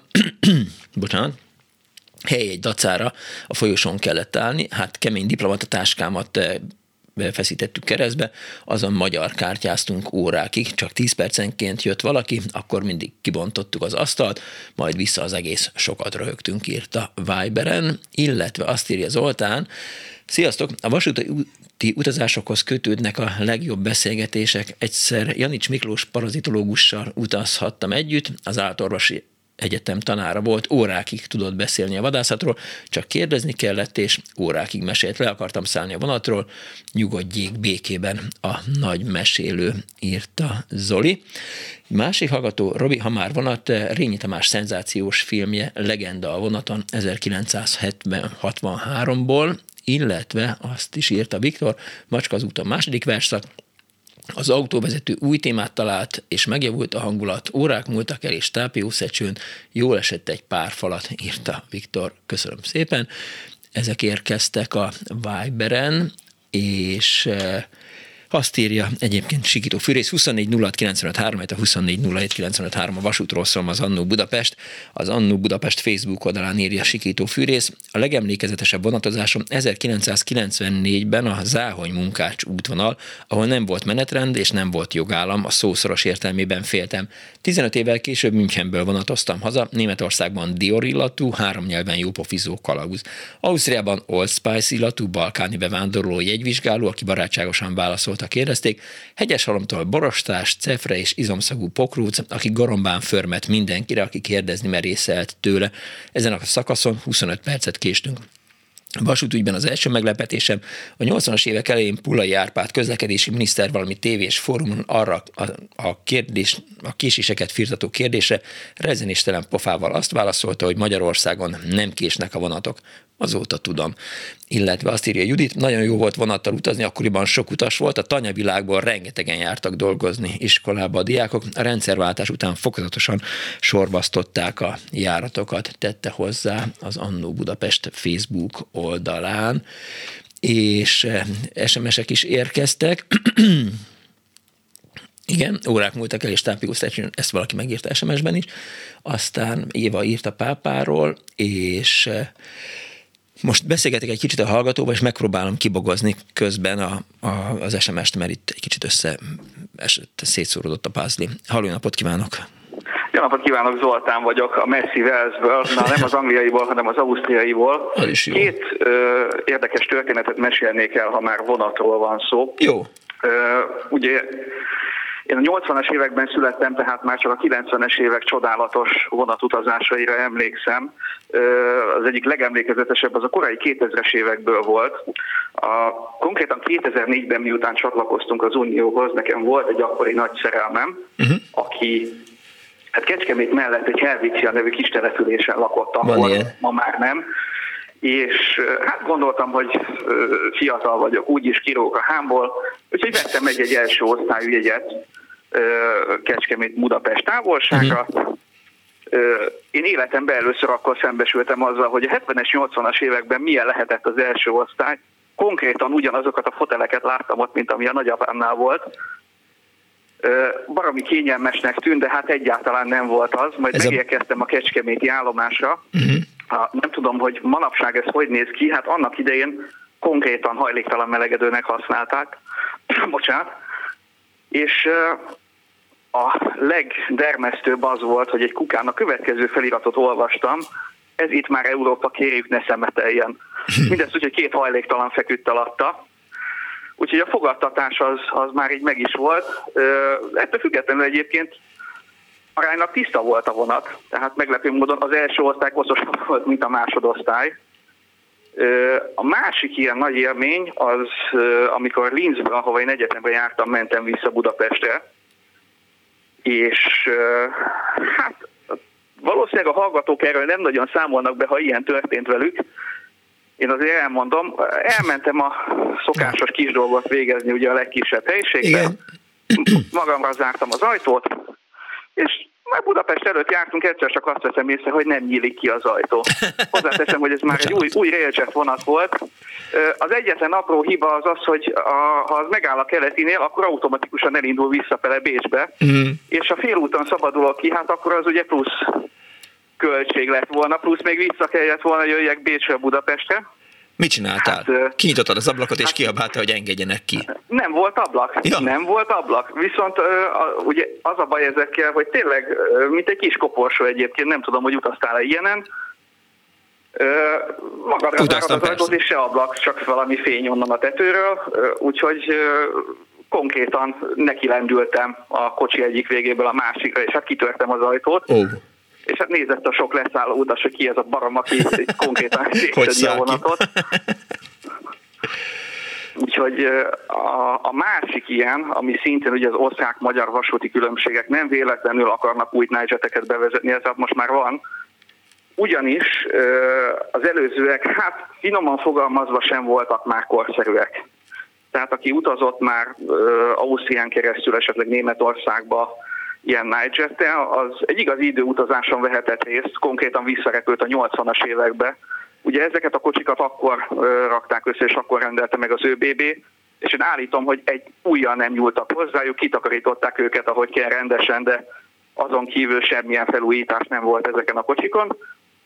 És hát ugye Wales és Linz között nincs nagy távolság, uh-huh. kocsival nem nagyon éri meg menni, mert általában dugó van az egyes úton, úgyhogy én mindig vonattal jártam föl, és egyik délelőtti órában gondoltam, hogy fölmegyek, elhozom a ruháimat a tisztítóból, nézem, hát Railjet nincs, Nightjet viszont van. Nyeltem egyet, gondoltam, hogy jó, hát biztos legalább annyira tiszta lesz, mint ahogy ugye az éjszakai járatok Bécsről Münchenig. Felszálltam, átmentem ugye ezeken az alvos kupés részeken az ülőhelyekig. Hát komolyan mondom, hát valószínűleg ugye te is emlékszel még arra, hogy milyen volt, amikor a az ember egy testi óra után a fiúöltözőbe beszabadult, és hogy milyen szagok voltak. Na, az rózsaillat volt ahhoz képest, hmm. ami konkrétan az ülőhelyeken fogadott, ugyanis kiderült, hogy ezek a szerencsétlenek azt hiszem Hollandiától csupán kettő állomáson álltak meg, és végigaludták az utat idáig. Úgyhogy az egyetlen túlélési módszerem az volt, hogy kimentem a kocsinak abba a végére, ami a két kocsit összeköti, és tudod, ott vannak ezek az ajtók, amiket mm, el tudsz mozdítani, igen, hogy igen, átmegy igen. egyik kocsiból a másikba. Elhúzod, igen. Na én beálltam egy ilyen mellé, és nyitogattam az ajtókat, hogy legalább valami szellőzés legyen. Tudni illik, ezeknek a vonatkocsiknak ugye nincs lehúzható ablaka. És természetesen szellőzése volt, uh-huh. úgyhogy életem egyik legbizarabb 20 perce volt, amíg Linzbe fölértem nem nagyon kívánom senkinek, tehát gyakorlatilag egy mozgó menekült vonat lényegében, tehát és a hangulata is olyan volt, úgyhogy nem most már utaztam ezen az új Nigeten, ez már többek között azért jó, mert ebben legalább most van már szervezés van, Aha. de ezt a régit ezt, ezt senkinek nem javaslom. Azt nem tudom, hogy Magyarországon most hogy állnak a vonatokkal. Én úgy tudom, hogy a Kiss és Flirt az még mindig megy. Persze. Tehát azok még mindig megvannak. Hogyne, hogyne. Viszont ami itt érdekes, hogy itt a KISZ például, ugye ezt a két emeletes vonatot, Igen. Az, az osztrákok városközti távolságokra használják, nem mint elővárosi vonatot. Uh-huh. Ugye a Westbahn üzemelteti, és meglepő módon sokkal-sokkal kényelmesebb, mint amiket Magyarországon használunk Egyszer ültem egy, egy magyar és egy osztrák vonaton. Itt Ausztriában a Westbahn, amit üzemeltet, műbőrülések vannak. És az összvíz különbség az első és a másodosztály között, hogy az első osztályon kicsit nagyobb a hely. De, de, de a másodosztály is ugyanolyan kényelmes, mint az első. Magyarországon, ha jól emlékszem, ott még szövetülések vannak, és az első osztályon talán van bőrülés, de én ott első osztályon nem utaztam még soha, valamiért a más kitalálta, hogy ez marha jó lesz elővárosi közlekedésre. Holott általában ezeket a vonatokat, de majd egy szakértő ezt valószínűleg nálam jobban el tudja magyarázni, igazából nagyvárosok közti, meg városok közti hosszú utakra tervezték. Deutsche Bahnnál is ugye ezek futnak általában a Nürnberg München vonalon, és ugye tovább éjszakra. Úgyhogy nem tudom, milyen megfontolásból gondolták azt, hogy az elővárosi vonatnak biztos jó lesz viszont azt, ahogy hallottam, egy csomó vonalat bezártak mostanság. Igen, igen. Az, az, az igazság, hogyha megyek én autóval, megyek már vissza Magyarországra, tehát Bécsig vonat és utána autó, de de állítólag valami nagyon tragikus a helyzet ott most. Hát vannak problémák, igen, különösen ugye a, a Budapest-Győr vonatfelújítás, vasút vágányfelújítás miatt voltak ott most problémák, tehát, hogy, hogy a vonatpótló buszt pótolta, nem tudom, hogy micsoda, tehát ilyen teljes káosz volt, meg, meg csődő volt egy ideig. Valóban, és tíz vonalat bezártak, nem tudom, de most nem akarok abba az irányba indulni, inkább hagyjuk, jó? Jó, rendben. Köszi. Na, hát köszönöm, hogy meghallgattatok. Sok sikert a műsorhoz, és hát hogyha lesz még ilyen valami elmaradt történet, akkor majd megjelentkezem. Mindenféleképp. Készülj a szilveszterre, jó? Mindenféleképp. Hát figyelj, én aznap este dolgozom, tehát... Akkor nincs más választás, telefonálnod kell. Egy, Hát figyelj, én itt a mellettünk lévő szállodában dolgozom most jelenleg, úgyhogy uh-huh. igazából 31-én valószínűleg sok minden nem kell csináljak, tehát beülök az egyik szállodai szobába, és akkor onnan telefonálhatunk. Jó van, köszi szépen, hello! Szívesen, szia, szia! 24 24 SMS-ben 06 30 A Csáki utca jelenleg Hegedűs Gyula utca, írja egy hallgató. Egy másik azt írja, eh, szervusz, még ma is vannak büfékocsik, a Budapestről induló és az oda érkező nemzetközi gyorsvonatokon, Metropol, stb. szinte mindig van, ez ugye az a vonal, ami általában Prágából, ritkábban Varsóból és Berlinből és vissza közlekedik. Gyakran járok ezen a vonalon, és kedvenc helyem a büfékocsi, egész jókat lehet inni, enni, és gyakran csapol, eh, csapolt eh, cseh sör is van, mindez teljesen normális áron, de csak eh, a cseh vas igen, tehát a vasút által üzemeltetett büfékocsikra érvényes mindez, a MÁV által működtetett Ilyen kocsik színvonala vállalhatatlan, mikrózott kaja, túlározott kóla, stb. írja Gábor, illetve egy hallgató azt írja, és itt nem sikerült még igazából kibogoznom, hogy hát éppen a kedves hallgató egy vonaton utazik és hallgat bennünket, és hogy újabban muszáj autót bérelnem, kicsit nehéz, még egy kicsit dolgoznom kell ezen a SMS-en.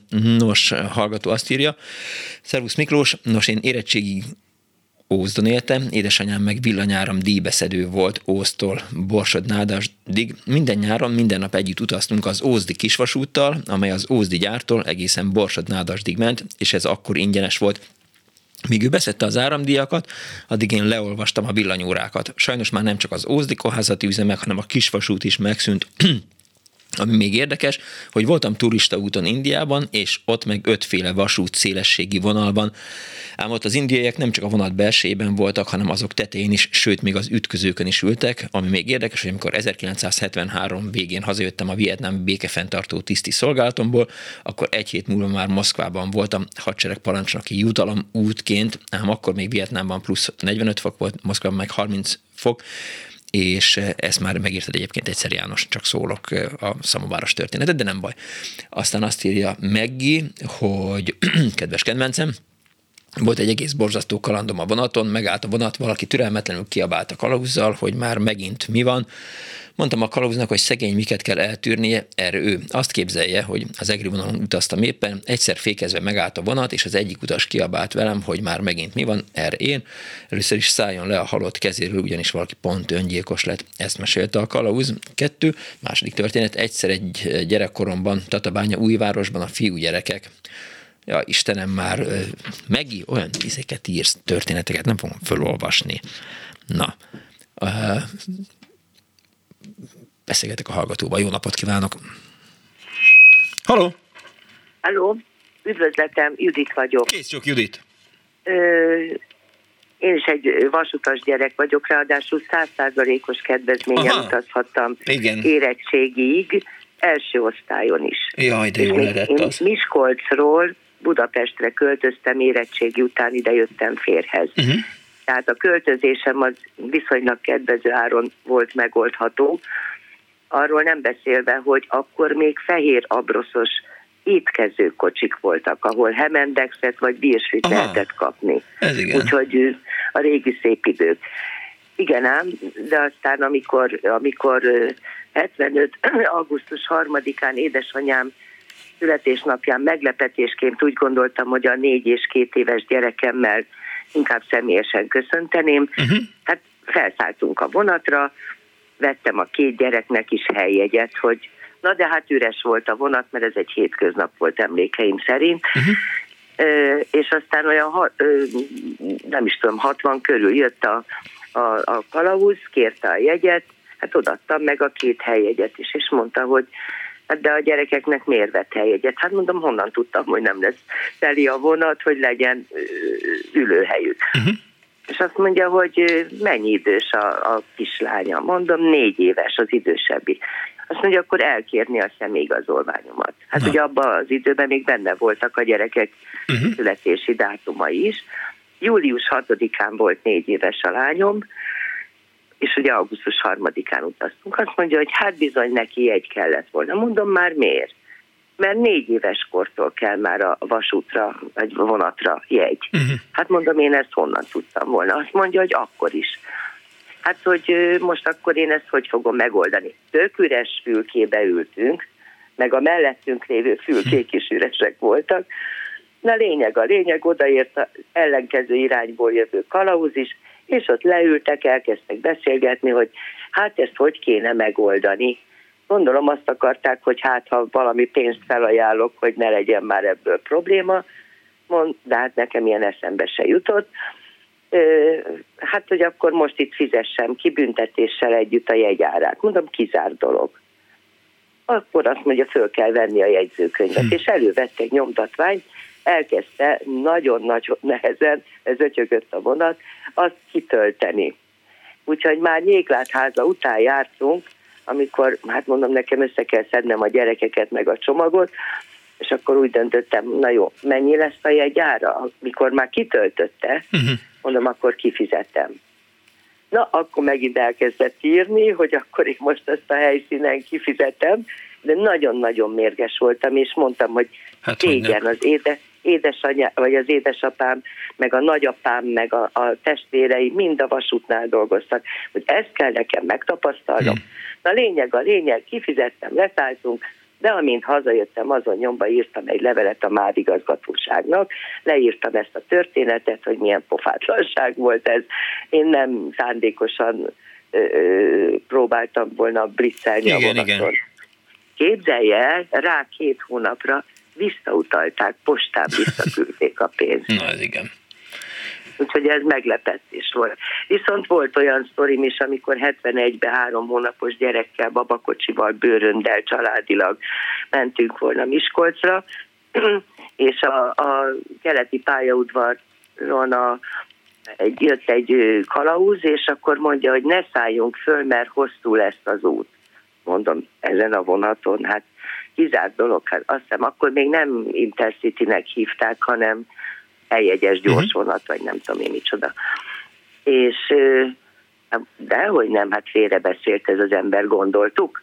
Fölszálltunk, hát bizony két órát álltunk a nyílt vágányokon, mert valami szerencsétlenség volt, vagy nem tudom én micsoda. Isteni szerencse, hogy, hogy a babám az, az még, még szoktatós volt, uh-huh. úgyhogy kimentek a fülkéből a többiek, hogy meg tudja metetni a gyereket, mert hát nagyon hosszú út volt, tényleg. Azért vonatra babakocsival felszállni elég nagy szívás lehetett. De az olyan volt, hogy le lehetett emelni magát, a, a, amiben, mint egy mózes ja, ja, ja. Igen, igen, a, igen, és akkor úgy össze lehetett zárni a lábát, tehát könnyebb volt felszállni, tehát nem volt összerakva. Volt még egy másik, nagy, az nagyon kellemes volt, ugyanis nekem a 18 éves koromig a 100%-os kedvezményem, az érvényes volt, és nagyon-nagyon kedvező áron. A Kodály Törönt környékén ott volt egy motel, uh-huh. ami a Mávnak volt a hotelje, és ott meg tudtunk szállni édesanyámmal nagyon kedvező áron. Aztán 90-ben füzetjegyet vettem, mert akkor minden héten jártam Miskolcra édesanyám sírjához. Ö, aztán hosszú ideig nem utazgattam a vonattal, hm. úgyhogy gondolom azóta ment tönkre a MÁV. Ja. Köszönöm szépen, hogy hívott. Jó, Jó. köszönöm én is. Viszont, Viszont hallásra. Halló, napot kívánok! Ja, bocsánat, fel akartam olvasni még egy hozzászólást az Annu Budapest Facebook oldaláról. Azt írja a hallgató, hát Bejer éppen Krakóba indulnak 8 órás út vonaton, aztán azt írja a hallgató, hogy Lajos, posta van. A keleti melletti Versny utcai csomagpostán eh, rakották meg a postakocsikat, amíg az újságokat is kiszállították a főbb vidéki városokba. Minden megálló városban leadták, felvették a postát, lecsatoltak egy-egy postakocsit. A postakocsiban postások is működtek, előkészítettek, felvették a helyi postát, írta a hallgató az Anó Budapest Facebook oldalán. Halló, jó napot kívánok! Halló, jó én napot. vagyok a vonalban? Igen, ön tetszik lenni. Üdv Miklós, Pecek vagyok. Hello. Már beszéltünk egy-két alkalommal. Hát én hajdan volt masinista vagyok, úgyhogy ebből kifolyólag hívtalak benneteket. Na. Nagyon sok sztori van, ami a hosszú évek a Vadár úr, aki szintén közvetett ismerős, köz jó barátunk van. É, igen, itt dolgoztam. Vannak jó sztorik, például most, ahogy említetted az előbb itt a szilveszteri bulit. Igen. A kezdeden ez 80-as évek vége, közepe, jöttem vissza Párkányból, a annó storoló, vagy most storoló annó Párkány, mm. szóban megállítanak éjjel kettőkor. Kijön a forgalmista, és kérdezi tőlem, hogy figyelj, Petra, elviszem, itt két fiatal házasztást kéne átalsóra elvinni, mert nincs vonat, nem tudnak hazamenni. Uh-huh. Volt szóban voltak valami buli. Mondom, jó, ez persze, fiatal voltam vele, akkor még a vacsót másképp működött, mint most, korábban mint a mostanában. És lényeg a lényegben, hogy felszállt a fiatal pár, bár a bemutatkozás jó volt, ugyanis hát én föl voltam a mozdulyon, egy V43 hármason, aki ismeri, azt tudja, hogy kettő darab lépcső van, mire föl tudsz jönni a vezetőállásra. Uh-huh. Na most az első és a második lépcső között a 80 centi van. Képzelj el egy csinos fiatal asszonyt, aki lép föl 80 centire egy térdig érő szoknyában. Oh. Elképzeltem. kezdődött a dolog. Fölszállnak, persze helyek kínáltam őket, hogy leült az úriember pedig az ő nem, ő nem, ő áll végig. Mondom magamban, hát apa, ne fogsz te jönni rövidesen, majd meglátod. Hát ő nem ismerte a vasutat. És elindul a szobról, a kijárati jelzőt miatt még 60-nak kellett slatyogni. Uh-huh. Aki ismeri, tudja ezt a vonalat, lehet, hogy is jártál már a Dunakanyarban vonattal. Jártam. É, onnantól kezdve ugye plusz-plusz négy csönt, ahogy mondjuk a szakmába, ami a csövön kivért 1600 amperrel elkezdtünk gyorsítani. Pillanatok alatt 100 hogy fölmentünk, ugye ez gyakorlatilag egy villanymotor az lineárisan gyorsul. Uh-huh. És életemben nem láttam még hófehér, hófehér arcot a vezetőálláson, az úriembernek hófehér lett az arca. Mm. Van az úgynevezett kézifék, ez egy ilyen kormány, mint egy, mint egy vonatban, a kocsikban is láttam biztos a kéziféket ott a vonatok végében. Igen. A folyosó végén, csak az, ez kisebb. Az úriembernek világítottak az ujjai. Ja, annyira szorította. Az a... Annyira szorította. Persze. És lényeg az, hogy ugye volt ott egy lassú az Adageny környékén, ott lelassítottuk, látom egy kicsi, azt mondja, hát akkor leülnék, ha megengedni, mondom, én mondtam, hogy üljön le. Persze közben föltapadt ő a hátfalra. És lényeg a lényegben, utána jött a legjobb sztori, a Dömösi kanyar. Hát aki ismeri, az tudja, hogy jobb oldalon a közút és a Duna, a bal mhm. oldalon meredek sziklafal, óriási kanyar, és semmit nem lát. Na itt tisztázva ott szintén világítás, egy szó nem, én megpróbáltam beszélgetni, milyen volt a buli, hogy érezték magukat, ez rövid tömör választ. Jó, igen, köszönjük, jó. És váltalsót megálltam, leszálltak, az úriember kezet fogott, olyan ízat volt a tenyere szegénykérnek, mint aki az érettségére készül. Csak ennyit mondott röviden, ha gyalog jövök haza, soha többet, akkor sem ülök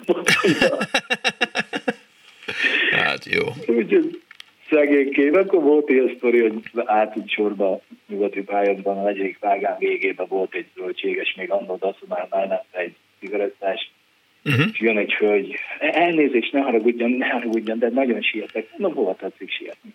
Azt mondja az óra 20-kor induló személyvonatra. Azt mondja, nem el szeretném érni. Hát mondom, el tudja érni. Azt mondja, nem, nem, mert mindjárt indul. Mondom, hát nagyon nehéz lesz. Én vagyok a... Igen, gondoltam, hogy ez lesz a vége feleségemet vittem én szintén úgy kirándulni. Ez a Szobikanyarban volt hétvégenként úgynevezett kiránduló vonat. 7 óra 20 és 8, vagy 8 óra 20, igen, 7 óra 20 és 8 óra 20-kor indult a nyugatiból. Uh-huh. És akkor úgy azért hívtuk kirándulónak, a reggel elmentünk, elmentünk Nagymarosra, ott leszálltak az emberek, vagy évszobra, mert két végállomás volt, mikor melyik menetrend volt az ember és akkor egész napunk szabad volt, 16 órakor jöttünk vissza. Uh-huh. És feleségem szintén a Dömösi Nagymarosra elindulunk, Dömösi kanyar jobb oldalon a Börzsöny sziklafala, balról a Duna és a közút, százzal megyünk lábon fönt a kakason, a részvéklátó, semmit nem csinálok, ugye könyöklök lent a vezetőasztalon, uh-huh. és a feleségem hitetlenül néz, azt mondja, te mit csinál? Hát mondom, mit csinálok, semmit, teszem a magyar. De most a kanyarba. Hát ő se tudta, hogy hát gyakorlatilag itt nekünk vezetni nem kellett úgy mond, hanem a, az effektív vezetést ezt a nyomkarima és a sinkorona megtette. Ja, ja, ja. De egy csodálatos szakma, én azt mondom, hogy az egyik leggyönyörűbb hivatás, amit, amit nekem édesapám is ez volt, meg uh-huh. magam is. És a legszabadabb munka a világon, mert jelentkezel felvigyázónál, elvégzed a kötelező protokollt, aztán fölülsz a vonatra, és onnantól kezdve szabad vagy. Csak az utasítás és a jelzők, amit dirigálnak neked. Te vagy a főnök. Köszönöm, figyelj, Pecek, van még egy hallgató, meghallgatom, jó? Bocsánatot kérek, nagyon jó egészséget és boldog Köszi, ne, neked is legjobbakat, boldog ünnepeket, hello! Szevasz. Most már el kell, el kell majd kezdeni a, a boldog karácsony kívánást. Halló, jó napot kívánok! Jó napot kívánok, üdvözlöm Önt és a hallgatókat. Üdvözlöm, jó napot kívánok! Na most a történet a következő. 1986-ban a feleségem szült kisfiammal, uh-huh. és a testvérével, Iker test, testvére, a lány, elmentünk uh, Újvárba, Navezám vagy veszünk babakocsit. Neki nem volt útlevele, hát Ikre úgy nézett ki, ment a feleségemével, de hát ezzel nem volt probléma. Megvettük a babakocsit, és délután ugye jövünk haza a újvári állomáson. Aztán jött egy előbbi egy, egy gyors vonat, na mondom, vele szálljunk fel, aztán majd szobon átszállunk a személyre, azt megyünk Vácig. Uh-huh. Most én nem tudtam azt, mert gyors vonattal nem járok, hogy ott minden kocsiban van egy felügyelő, a népsor, meg egyebek, ilyesmi. Igen? Hát ezzel se volt probléma, leültünk, aztán jöttek a fináncok azzal se volt probléma, útlevélre is vették részt észre, hogy ez csak egy ikertestvér. No de egyszerűen nem indult el a vonat. Hát mondjuk nem voltam már szomjas, mert ott végig borovicskáztam az egész utat, meg hazafele is hoztam.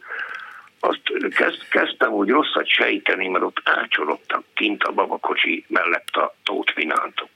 Egyre többen lettek. Uh-huh. Aztán nézték a névsort. Na most gyanítottam, hogy ezek keresnek egy gyereket, aki nem, aki se a vonaton nincs ténylegesen, uh-huh. és a névsorban nem szerepel. Ott tanakodtak, a jött valami előjáró, ilyen Schwarzenegger alkatú, nagy bajutos, nagyon csúnya, kinézettű jogorban. Irányzoltak vagy hatal heten, ma is járták a kocsit. Szerintem uh-huh. onnan keresünk a gyereket. Nem mondom, hogy ma oda kell mennem hozzá, ez a vonat addig nem indul el, amíg nem találnak egy gyereket, hanem ledobnak, ledobnak, ha mit tudom én, ez van. Azt kimentem, mert tudott magyarul, elkezdtem ott igatni magáé, úgy van azon a tóti stíluson, mondom, igen, hát mondom, én ezt vettem, aztán visztük haza. Hát embert annyira megkönnyebbülni a kinézetüket, mint azoknak. Na. Hát még nem láttam hogy hát most nem tudták elképzelni, most van egy gyerek, nincs, kiesett, hol van, mondom, de még elkezdik keresni a vissza, vissza, visszafelé. Hát az, nem jött ki, csak az, azt mondja, hát, hát ez, ez nem lett volna szabad. Mind a hatalmeteben indult, ott hagytak, mert ennyibe került a babakocsi, de lehetett volna rossz, rosszabbul is. Nagyon-nagyon csúnyán néztek rám, de hát láttam azt a megkönnyebbülést, hogy most nem tudták, mit évők legyen. Ja, ja, ja, ja. Ennyi, ennyi volt a sztori. Köszönöm szépen, hogy elmesélted. Minden jó. Viszont hallásra, szervusz. A mai műsor szerkesztője Árva Brigitta volt. A műsor létrehozásában segítségemre volt Kemény Dániel a pultnál, a telefonnál Kismária, Kardos Józsi a háttereknél, illetve Pálinkás volna videó szekciónál, én Punksnoded Miklós voltam.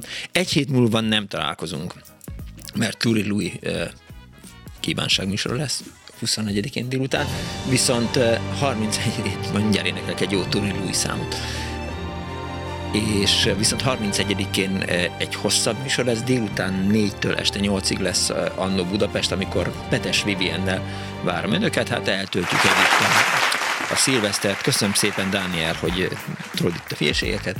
Szóval, hogy ez lesz 31 -e. Ha nincs jobb dolguk, akkor tartsanak velem. Egyébként mit lehet csinálni 31-én délután? Hát majd a szilveszterről is beszélni fogunk, meg lesznek vendégek, úgyhogy ha addig nem találkoznánk, akkor boldog ünnepeket kívánok mindenkinek, boldog karácsonyt, és aztán majd találkozunk, vigyázzanak magukra, nevezessenek részegen, ha kábítószert fogyasszanak, tudják, hol a határ, Gilfis, a Chance Putin, rohagy meg, véhallás.